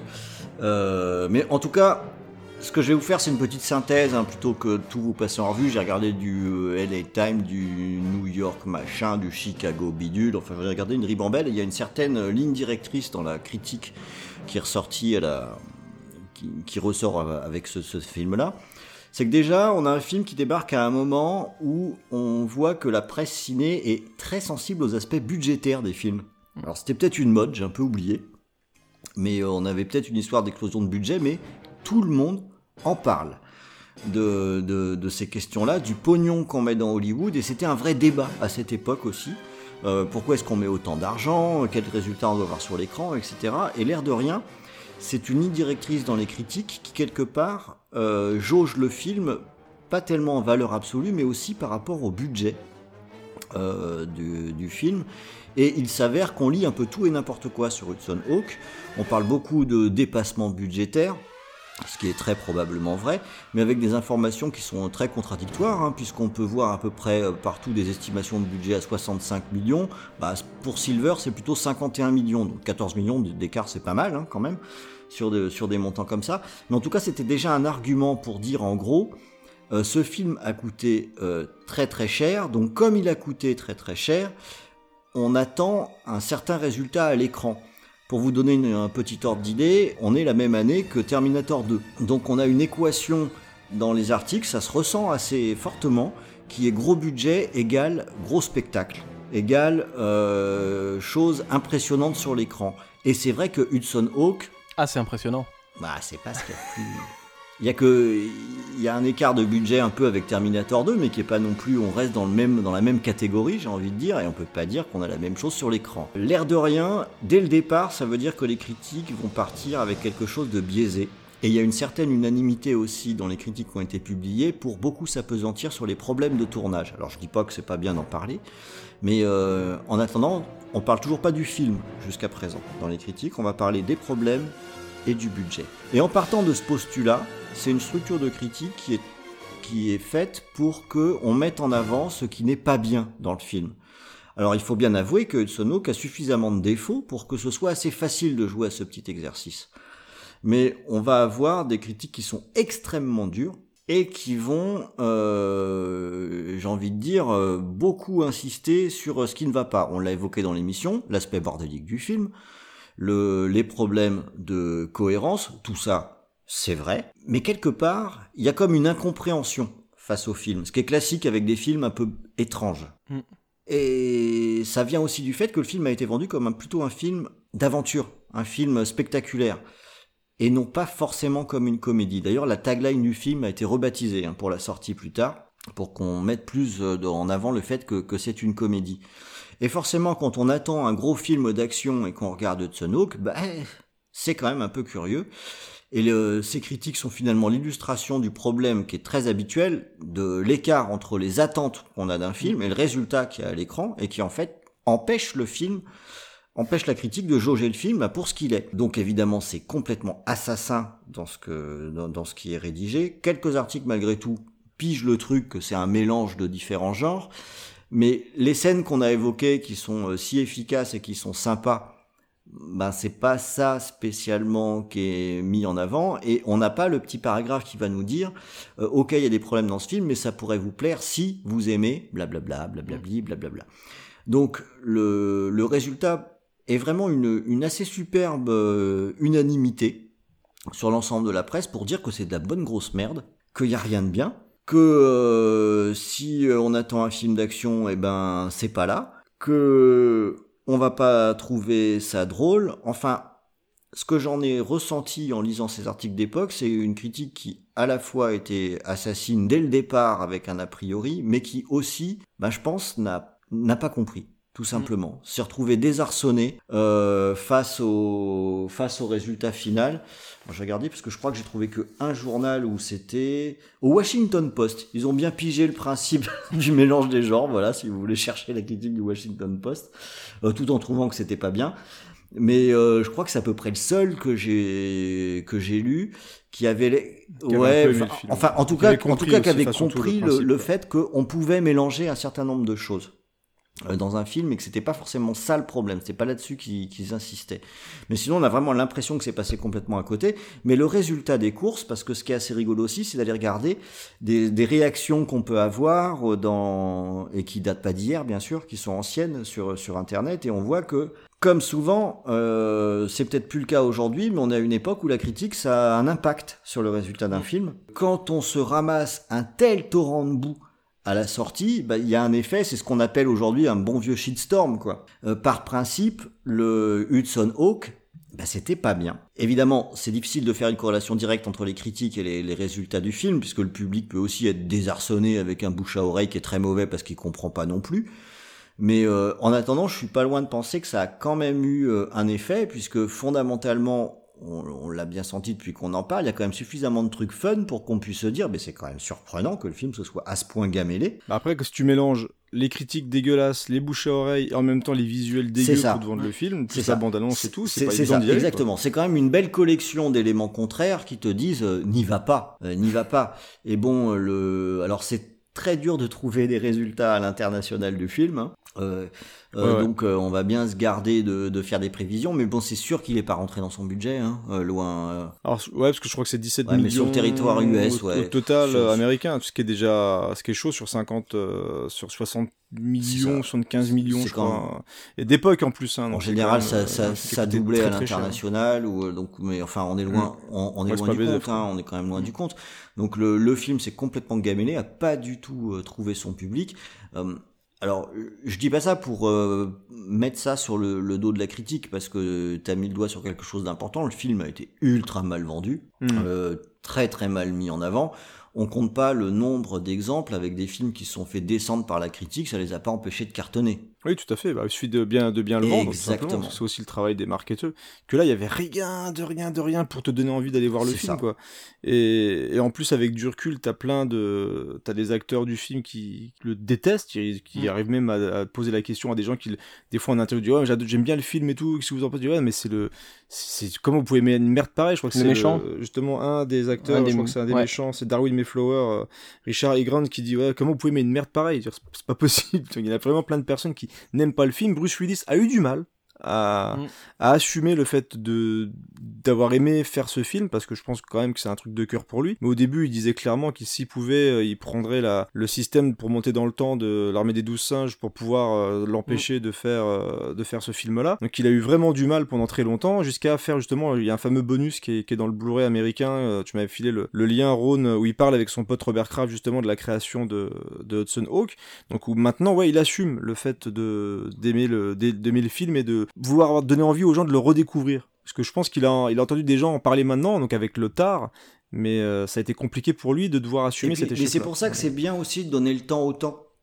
Parce que si on va écouter des gens au moment euh, où c'est sorti, on a une- ce film c'est une espèce d'ovni. C'est pour ça qu'on fait une émission. Mhm. Euh, et quand on est face à un ovni, ben évidemment, on peut se complètement se ramasser.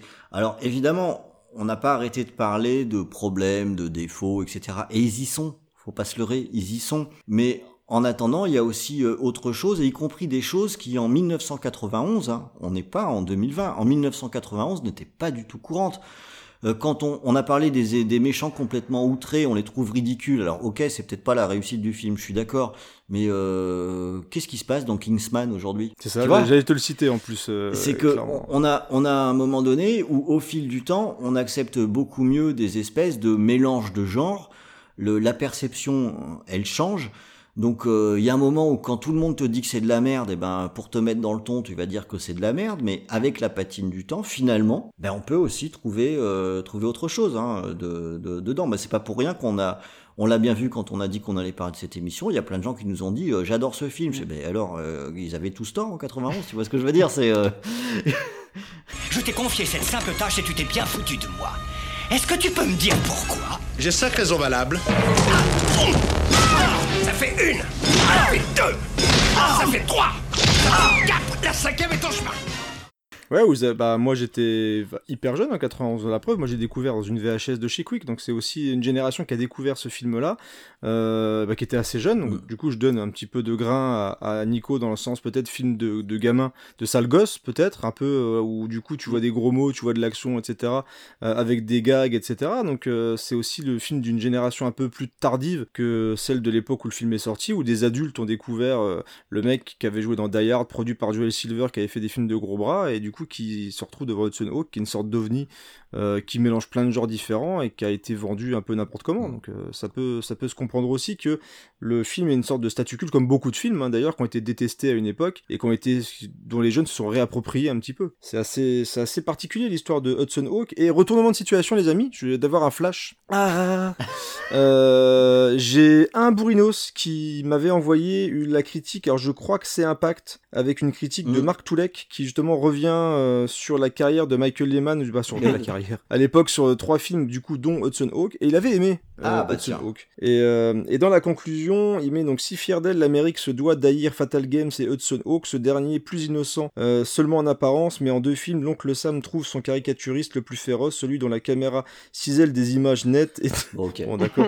et détourne astucieusement tous les clichés en activité entre New York et Los Angeles. Et dans le pavé que j'étais en train de lire pendant que tu parlais de, de, la- de l'accueil critique américain, tu sens qu'il a compris justement la volonté de dynamiter les James Bond, les, euh, les Indiana Jones, etc. avec un côté sale Mm. gosse, euh, justement avec un Bruce Willis qui est d'un, il dit c'est un idiot dans un monde d'idiots, euh, donc il prend aussi référence des gardiens de, de musées qui sont tous complètement bêtes, de la CIA où ils sont bêtes aussi, et que euh, c'est un film qui s'amuse avec les codes, avec un, avec réussite, parce que lui il salue justement cette volonté d'aller hyper loin dans l'humour et dans le, le côté un peu C'est tout bon. Moi, j'ai relancé qui l'enregistrement. justement avec le, le sérieux de tout ce qui se passait avant. C'est-à-dire que le, le côté très très sérieux des productions de l'époque. Et euh, lui, il adore, il apprécie beaucoup le fait que les man prennent les codes et les détournent complètement dans un monde un peu idiot. Ah bah voilà. Et il y a après une interview, etc. Donc je remercie, c'est Duty qui m'a envoyé ça euh, il y a trois jours justement, et je viens d'y repenser. Donc ça m'a permis le fait que tu parles de tout ça, de retrouver non seulement l'interview, mais donc la vie de Marc Toulek dans Impact, euh, je pense de l'époque du coup. Donc euh, début des années 90. Merci beaucoup euh, camarade, c'est très très gentil à toi. Ça permet au moins d'avoir une bonne critique française. voilà. Et donc du coup comme c'est Impact, ça, je peux comprendre que dans Impact, Ouais, ça. parce que je soupçonne que la critique de Télérama n'était pas très bonne. de Télépoche non plus. euh, bah écoutez, voilà, on a fait un petit peu le tour de la critique presse et il est temps. Eh ouais, il est temps de donner notre avis à nous et on va commencer par quelqu'un qui n'est pas là, et qui s'incruste, le mec qui n'est pas là, il dit tiens je vais donner mon avis. Est-ce qu'il a aimé Est-ce qu'il n'a pas aimé On vous laisse écouter l'avis de notre camarade Rano.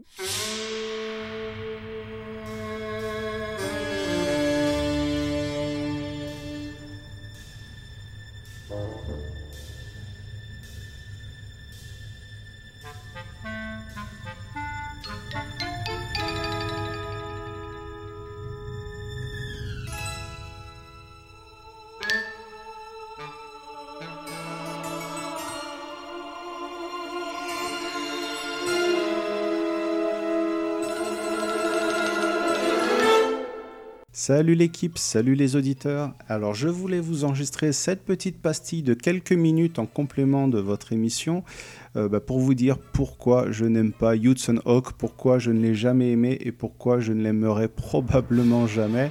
Alors je sais que c'est un film qui est aimé par euh, plusieurs membres de l'équipe VHS et euh, très certainement par beaucoup d'entre vous et je vais vous expliquer bah, voilà, mes raisons pourquoi je n'aime pas Hudson Hawk. Alors je considère euh, comme une sorte de patchwork de genre. On va y retrouver euh, du film d'aventure, on va y retrouver de la comédie, on va y retrouver de l'espionnage. Et je dois l'avouer, la plupart du temps, ça fonctionne pas trop trop mal. Euh, là, où ce qui me pose le problème, c'est que je considère aussi Hawk comme une parodie de ces genres-là. Et c'est là que le bas blesse, c'est là que ça me pose problème. Alors je dois vous l'avouer, j'aime bien le début d'Hudson Hawk jusqu'au premier cambriolage, je trouve ça vraiment plutôt sympa, la petite dose d'humour, il y a une bonne complicité entre euh, les personnages principaux. Là où ça commence à devenir problématique, c'est euh, lors de l'introduction des premiers méchants. Et c'est à partir de ce moment-là que le film devient pour moi problématique. Euh, je trouve les méchants très, voire trop caricaturaux, et c'est ce qui me pose, on va dire, le plus gros souci du film. Alors pour vous situer le truc, on est à peu près à la 20-25e minute, c'est quand même déjà assez tôt dans le film. Et euh, c'est comme si le réalisateur avait demandé euh, aux acteurs de dire, bon bah là vous allez jouer les, méchants euh, très caricaturaux et vous allez quand même pousser les potards à fond, quoi, parce que on est quand même sur une comédie, quelque chose d'assez drôle, donc voilà, vous vous défoncez. Je crois que le, pire reste le, le couple de, de grands méchants, là, les Mayflower, un couple mais tout bonnement insupportable. Pas envie de trop vous parler aussi de James Coburn, alors qui est là, mais alors à la limite de la figuration. Et que dire de ceux qui travaillent avec lui? Euh, J'ai l'impression qu'ils ne sont là, mais juste pour la blague. Effectivement, pour des méchants, ils ne sont jamais inquiétants. Ils, sont au contraire plus abrutis qu'autre chose. Ou alors, comme ben, David Caruso, ils ne servent à rien. Je, ne comprends pas leur utilité dans le film. Ils ne seraient pas là que ça, ne changerait rien. Voilà, donc c'est vraiment, vraiment ça qui me désole. Et alors, je comprends hein, l'idée du, film de, de faire quand même un petit côté euh, cartoon, un côté Tex Avery. Il y a des choses qui fonctionnent très bien. hein. Je pense notamment euh, à la, à la course-poursuite euh, avec euh, l'ambulance. Ça, c'est vraiment plutôt assez drôle. Quand il y a les méchants qui interviennent, ça ne fonctionne pas, ça ne marche pas. Et ce qui est encore plus problématique selon moi, c'est lorsqu'il y a Bruce Willis ou un autre protagoniste, que j'avais bien aimé, on va dire, au début du film, ou quand il n'y a pas les méchants. Dès qu'il y a les méchants, et ben voilà, c'est la catastrophe. Ils sont, on dirait qu'il y a une sorte de virus, ils sont eux aussi abrutis. Je, prends pour l'exemple le, le combat entre euh, James Coburn et Bruce Willis. C'est d'une nullité, c'est pas drôle, c'est stupide. Enfin, après, ça reste que mon avis, hein, vous voyez bien. Mais euh, je, je- trouve que ça ne va pas avec le film. Et ça me fait du mal de dire ça parce que des choses qui sont très intéressantes, surtout euh, le, côté aventure, le côté Indiana Jones où il faut récupérer euh, des éléments, des artefacts à plusieurs endroits du monde et de les recomposer pour faire trésor à, la fin du film. J'aime vraiment beaucoup. Pour tous ces aspects dont je vous ai parlé ben, depuis le début de cette petite pastille, surtout au niveau des méchants, ben voilà, ça ne passe pas. C'est un film que je n'apprécie pas, ben, peut-être à sa juste valeur. J'espère que vous comprendrez euh, ce que j'ai voulu vous expliquer. Je vous souhaite euh, une bonne journée, une bonne soirée. Je vous fais des bisous et je vous dis à bientôt sur l'antenne de VHS et Canapé. Ciao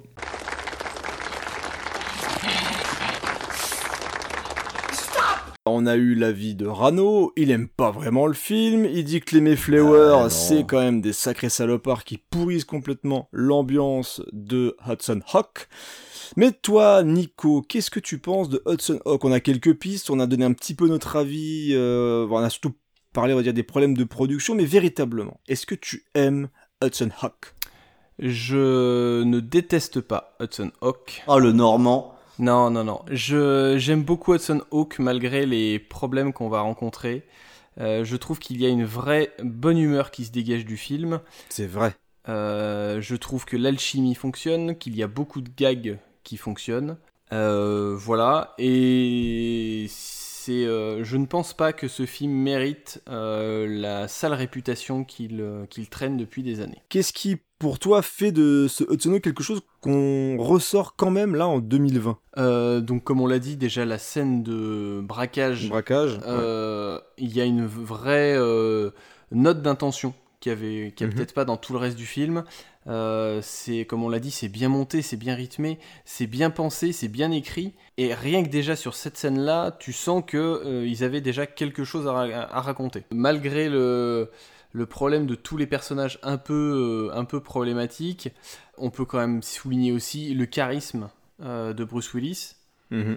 Euh, quoi qu'on en dise, il a la classe. Moi, vraiment, il y a des gags qui m'ont fait rigoler. Moi, je repense par exemple à l'arrivée au restaurant. Euh, quand il, euh, il- il vient de, il vient de voler le codex de, de, de Vinci et euh, il atterrit dans le restaurant et puis il est arrivé sur un camion qui était avec des poules et, euh, Mm. et le, le- le gag avec quand il parle et qu'il éternue les, les plumes de poule. Enfin, il y a beaucoup de choses qui fonctionnent. Il y a une vraie générosité pendant tout le film qui n'est peut-être plus, comment dire, plus aussi euh, Pertinent maintenant pertinent, mais en tout cas, euh, j'ai pas souvenir euh, dans les films récents d'avoir euh, cette, cette façon d'aborder le film. Et même au-delà de ça, j'ai beau essayer de réfléchir, je vois très peu de films qui soient équivalents à Hudson Hawk. Mhm. Ce qui en fait en fait une, un film unique. Euh, parce que je suis incapable de ressortir un film qui serait vraiment sur les mêmes bases que celui-ci. Tout à l'heure, je parlais un petit peu de, euh, de Roger Rabbit, mais où euh, on était vraiment sur un cadre prédéfini, chose que l'on n'a pas sur Hudson Hawk, vu qu'il part vraiment de partout. Voilà, je mettrais vraiment en avant la générosité qui peut décontenancer certaines personnes.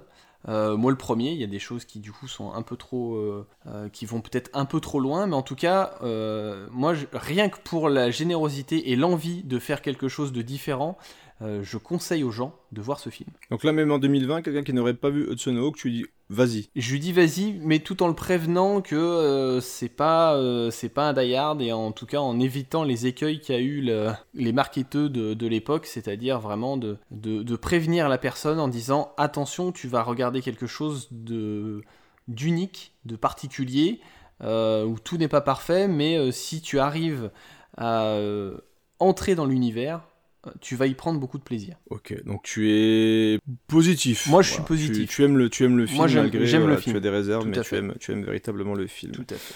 Euh, avant de te donner la parole, Ron, je vais donner quelques critiques d'auditeurs. On a Edouard sur Facebook qui dit Bah, c'est pas bien. Voilà, tout simplement, c'est pas bien. Euh, on a Fidel Gas, l'original bâtard, euh, qui dit un grand fourre-tout bien con et bien fun. On a Jean Chang qui nous dit euh, je l'ai eu en VHS au McDo, donc il est confond avec Quick, je pense. Je trouvais ça nul à chier à l'époque. je l'ai revu il y a quelques mois et c'est toujours, toujours très très mauvais. Le côté absurde ne prend absolument pas. On a Boris qui nous dit j'ai adoré ce film étant enfant et je l'ai vu des centaines de fois. Il y avait tout dedans, de l'action, de l'aventure, de l'humour, du mystère, des personnages atypiques, on peut le dire. Je crois que le film devait avoir une suite, mais euh, au vu du succès, ça n'a pas pris. Euh, Stéphane nous dit mon film, euh, mon film, donc le film voulu par Bruce de A à Z, donc c'est peut-être lui, Bruce Willis, ça se trouve. La BO Salut, en boucle, Bruce. un grand incompris. Salut Bruce, on, on- on t'aime beaucoup, on n'écoute pas les, les choses qu'on a dit avant. On a Mesgo, ça m'évoque le DVD poussiéreux de ma première coloc, et malgré sa présence presque ininterrompue devant mes yeux, je n'ai jamais eu le courage et la curiosité de le regarder. C'est dommage, Mesgo, faut regarder un petit peu. euh, Mm. Et on a enfin Mais David oui. qui dit incompris et mal aimé parfois, redonnez-lui toute sa splendeur. Je compte sur vous et j'espère que voilà, cette émission te fera plaisir, mon cher David. Et nous allons passer la parole à Ron qui va donc lui aussi nous donner enfin son avis sur Hudson Hawk. Et je vais commencer par donner l'avis de ma femme. Comme disait ma femme. Parce que euh, on l'a regardé ensemble et à la fin du film, elle m'a dit bon ben les révisions tu les feras tout seul. Oh. Voilà, Ça, donc autant dire qu'elle elle a pas du tout accroché, mais je m'en doutais euh, un petit peu, je dois dire. Mais bon, il fallait que je le voie, quoi. On enregistrait, merde. Euh, je fallait, fallait que je le voie quand même. Alors, euh, moi, je... Alors, c'est un film que j'aime vraiment bien. J'ai pris du plaisir à le revoir. Euh, et je l'aime bien en deux parties et pas pour les mêmes raisons. Il y a une première partie qui est jusqu'à la poursuite en ambulance, que je trouve en valeur absolue vraiment bonne. Où euh, là, je trouve qu'on a un film qui est équilibré entre le la comédie, entre l'action, entre les punchlines. Même si tout le long du film, je trouve qu'il y a trop de punchlines et trop qui sont pas bonnes. Ouais. Mais euh, il y a de la bonne humeur. Je trouve que ça fonctionne bien. Et tout ça en valeur absolue, je trouve ça bien. Donc ça dure à peu près 25 minutes sur le film. sens arriver le mai ou pas? Non, non, c'est pas un vrai mais. Ah d'accord. C'est qu'il y a une deuxième partie, à partir du moment où la scène se déplace en, En Italie. où là, bah, je trouve que c'est pas bien. Mais c'est du pas bien qui m'amuse. Euh, je trouve que c'est pas bien parce que je trouve que c'est pas très bien réalisé. Je trouve que Rano a raison, Mm. et on l'a évoqué dans l'émission, c'est très très confus, et euh, les, les méchants euh, servent pratiquement de potiche. C'est plus Euh, con que fut, mais. Ouais, c'est clair. Et il y a des scènes qui sont gênantes. Il y a un mélange qui est hyper mal équilibré. Euh, t'as, on l'a évoqué, la, la- une diapo de cul sadomaso. Qu'est-ce que ça vient faire là-dedans dans un truc de dessin animé? En même temps, c'est très violent, c'est complètement what the fuck, etc. Mais, mais moi, il y a rien à faire. Ça me fait marrer. La deuxième partie, la toute cette deuxième partie, pour moi, c'est une partie sale gosse où on met un peu tout ce qui nous passe par la tête. Alors, je comprends très bien que ça puisse ne pas marcher sur tout le monde, mais euh, on l'a aussi évoqué. Pour moi, c'est un ovni, c'est un truc qui ressemble à rien, mais où il y a tout. On n'est pas forcément obligé d'adhérer. Moi, j'adhère, pas toujours pour les bonnes raisons. Il y a des trucs qui me font marrer aussi parce que je me dis, putain, c'est quand même à la limite du consternant.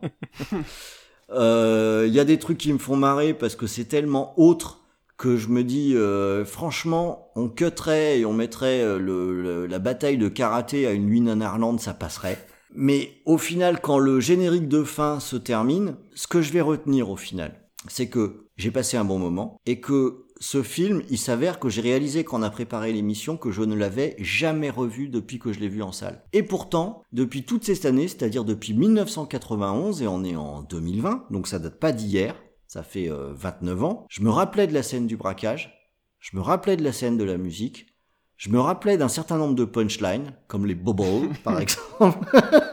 Et je me dis que quand t'as un film où 29 ans après, tu continues de, de t'en rappeler, eh ben c'est que quelque part, si on a quelque chose, voilà. C'est que ça mérite d'être vu. Alors, aujourd'hui, du coup, euh, c'est un film que je conseille très clairement, tout en disant à une personne qui ne l'a jamais vu, peut-être que tu vas trouver que c'est de la merde. Peut-être que ça va pas te plaire, mais enfin en attendant, je vois pas d'autres films qui ressemblent à celui-là. Je te rejoins Nico là-dessus. Et que, bah, quand il y a un truc qui est unique et qui a pas, qui a pas d'équivalent, ben, ça se regarde. On tente le coup quand même. On essaye de regarder. Peut-être qu'on rentrera pas dedans et on trouvera que c'est pas bien, mais il y a aussi une chance qui existe, qui est là, et euh, qu'on passe un sacré bon moment, et que si ça se trouve, quand on découvre le film aujourd'hui, et ben dans 19 ans, on va avoir la petite ritournelle dans la tête sur la scène du braquage, on se rappellera des scènes, et on se dira peut-être, ce film il est très con, il est plein de défauts, mais c'était cool quand même. Des punks. Ils croient que la Maison Blanche est à bâton rouge et que la guerre froide impliquait seulement des pingouins. Eh ben, très bien, Roon, merci beaucoup. On, on- voilà, on sent quand même que euh, il y a de l'amour quand même pour Hudson Hawk. Voilà, on sent que le côté bordélique bah vous plaît quand même, hein, vous êtes un peu des, des coquins les gars.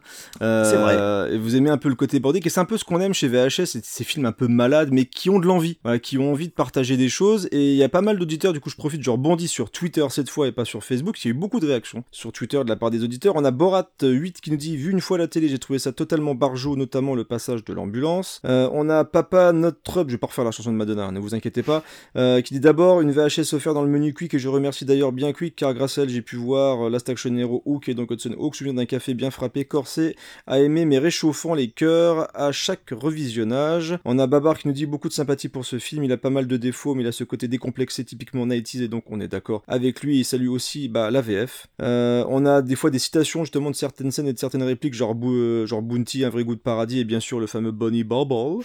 On a Isildur qui nous montre, euh, attention, qui nous montre son laserdisc de Hudson Hawk, donc je pense qu'il est fan du film. On a Arnaud Doucet dit c'est un film que j'aime toujours, une sorte de loufoquerie géniale, une mise en scène et un scénario totalement pété, mais qui frôle au génie par moment. Et puis on sent que Willis s'amuse vraiment pour une fois. Et cette VF, donc encore une fois la VF qui est surlignée. Euh, on a Tacnet Laurent qui nous dit j'adore, c'est totalement loufoque. Bobble, Andy McDowell qui se prend pour un dauphin.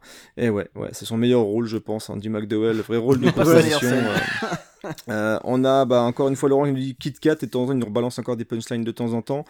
Euh, certains ont joué au jeu. On n'a pas parlé du jeu, mais c'est pas terrible hein, le jeu Hudson Hawk. Moi j'ai pas un grand souvenir. Ah oui, je l'ai eu, en plus. c'est pas- Il est sorti sur pas mal de plateformes d'ailleurs. Ce- C'était pas du Titus, ça, ou un truc Ouais, comme ça, ça, ressemblait un ouais. petit peu à tout ce qui était les Blues Brothers ou même au film Ouais, au, ouais. au jeu avec Gaston Lagaffe là.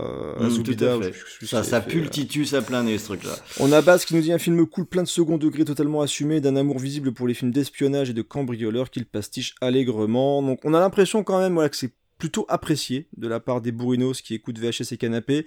Alban qui dit un classique complètement loufoque, malheureusement boudé à sa sortie. Mention spéciale à Danny Aiello, euh, que j'aime beaucoup dans ce film. Et il a raison, parce qu'il est vraiment très très bien. Les fucking cinéphiles nous disent j'ai très très hâte d'écouter cet épisode avec amour. Et on vous salue d'ailleurs, les fucking cinéphiles. Et donc on a eu beaucoup, notamment aussi donc Stéphane Fanguin qui dit qu'il aime beaucoup le film. On a Arthur aussi, un fidèle auditeur, hein, qui nous dit j'ai eu la VHS chez Quick et oui, encore un.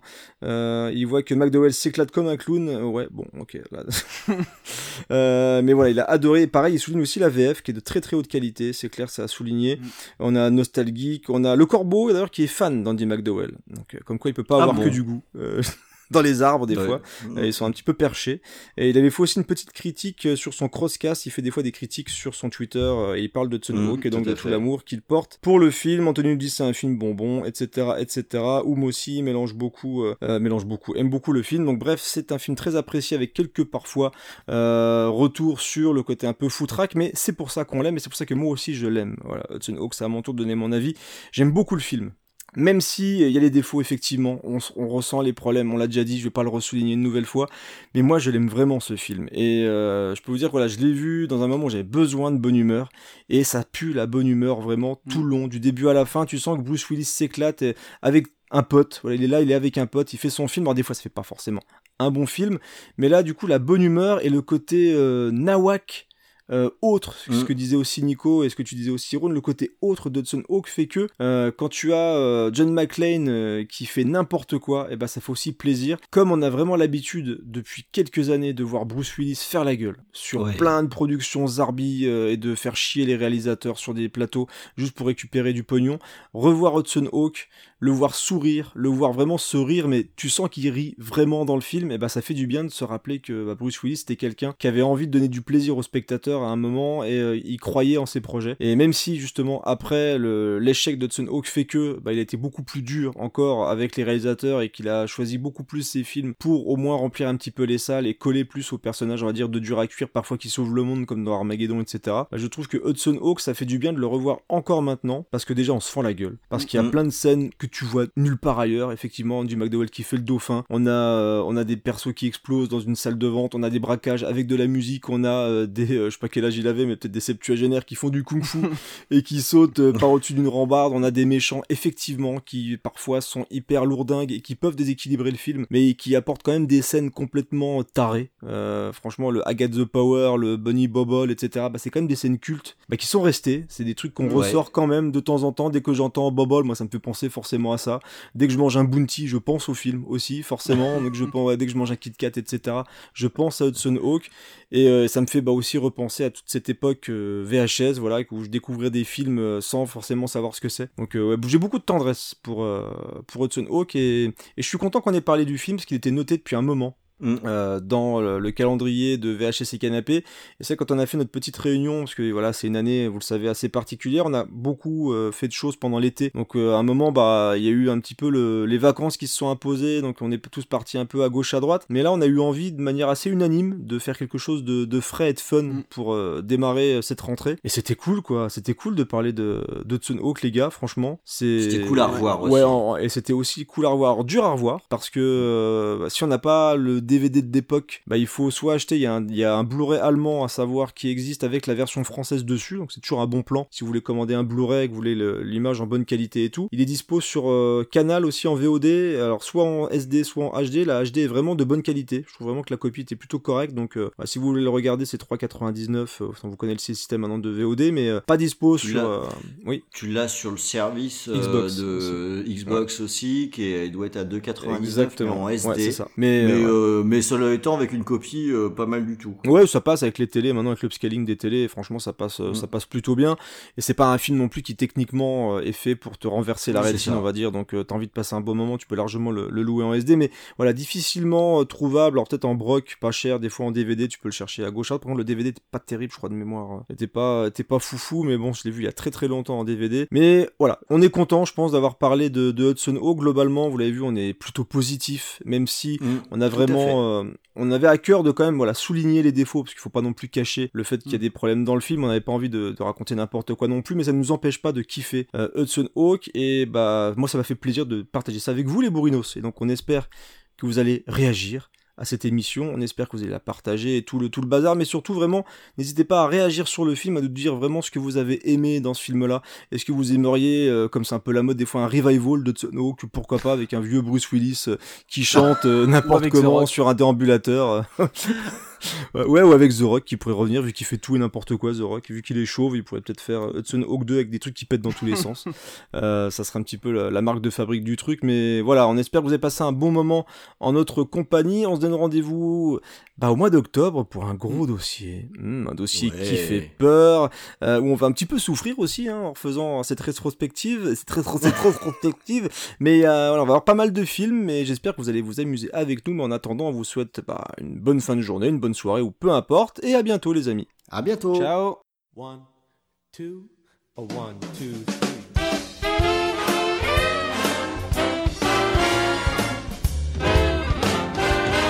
Tell him, Dan. We got a barrel of money. We may be ragged and funny, but we'll travel along, singing a song, side by side. We don't know what's coming to tomorrow. Maybe trouble and sorrow, but we'll travel the road, sharing a load, side by side. Hey, through all kinds of weather, sing it, Danny. What if the sky should fall? Should fall, Just as long as we're together. It doesn't matter. It doesn't matter at all when they've all had the quarrels and plotted. We'll be the same as we started. Just sailing along, just singing a song, side, side by side. Take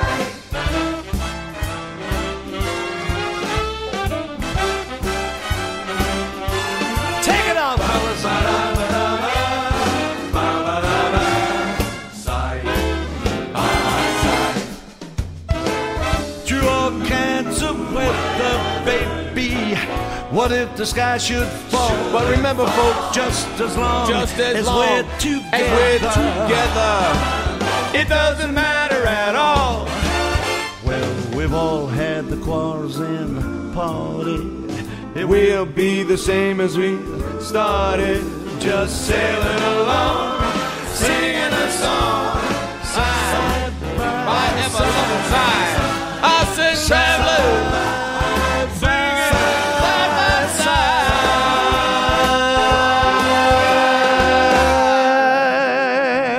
Side by side. Let's go to Las Vegas.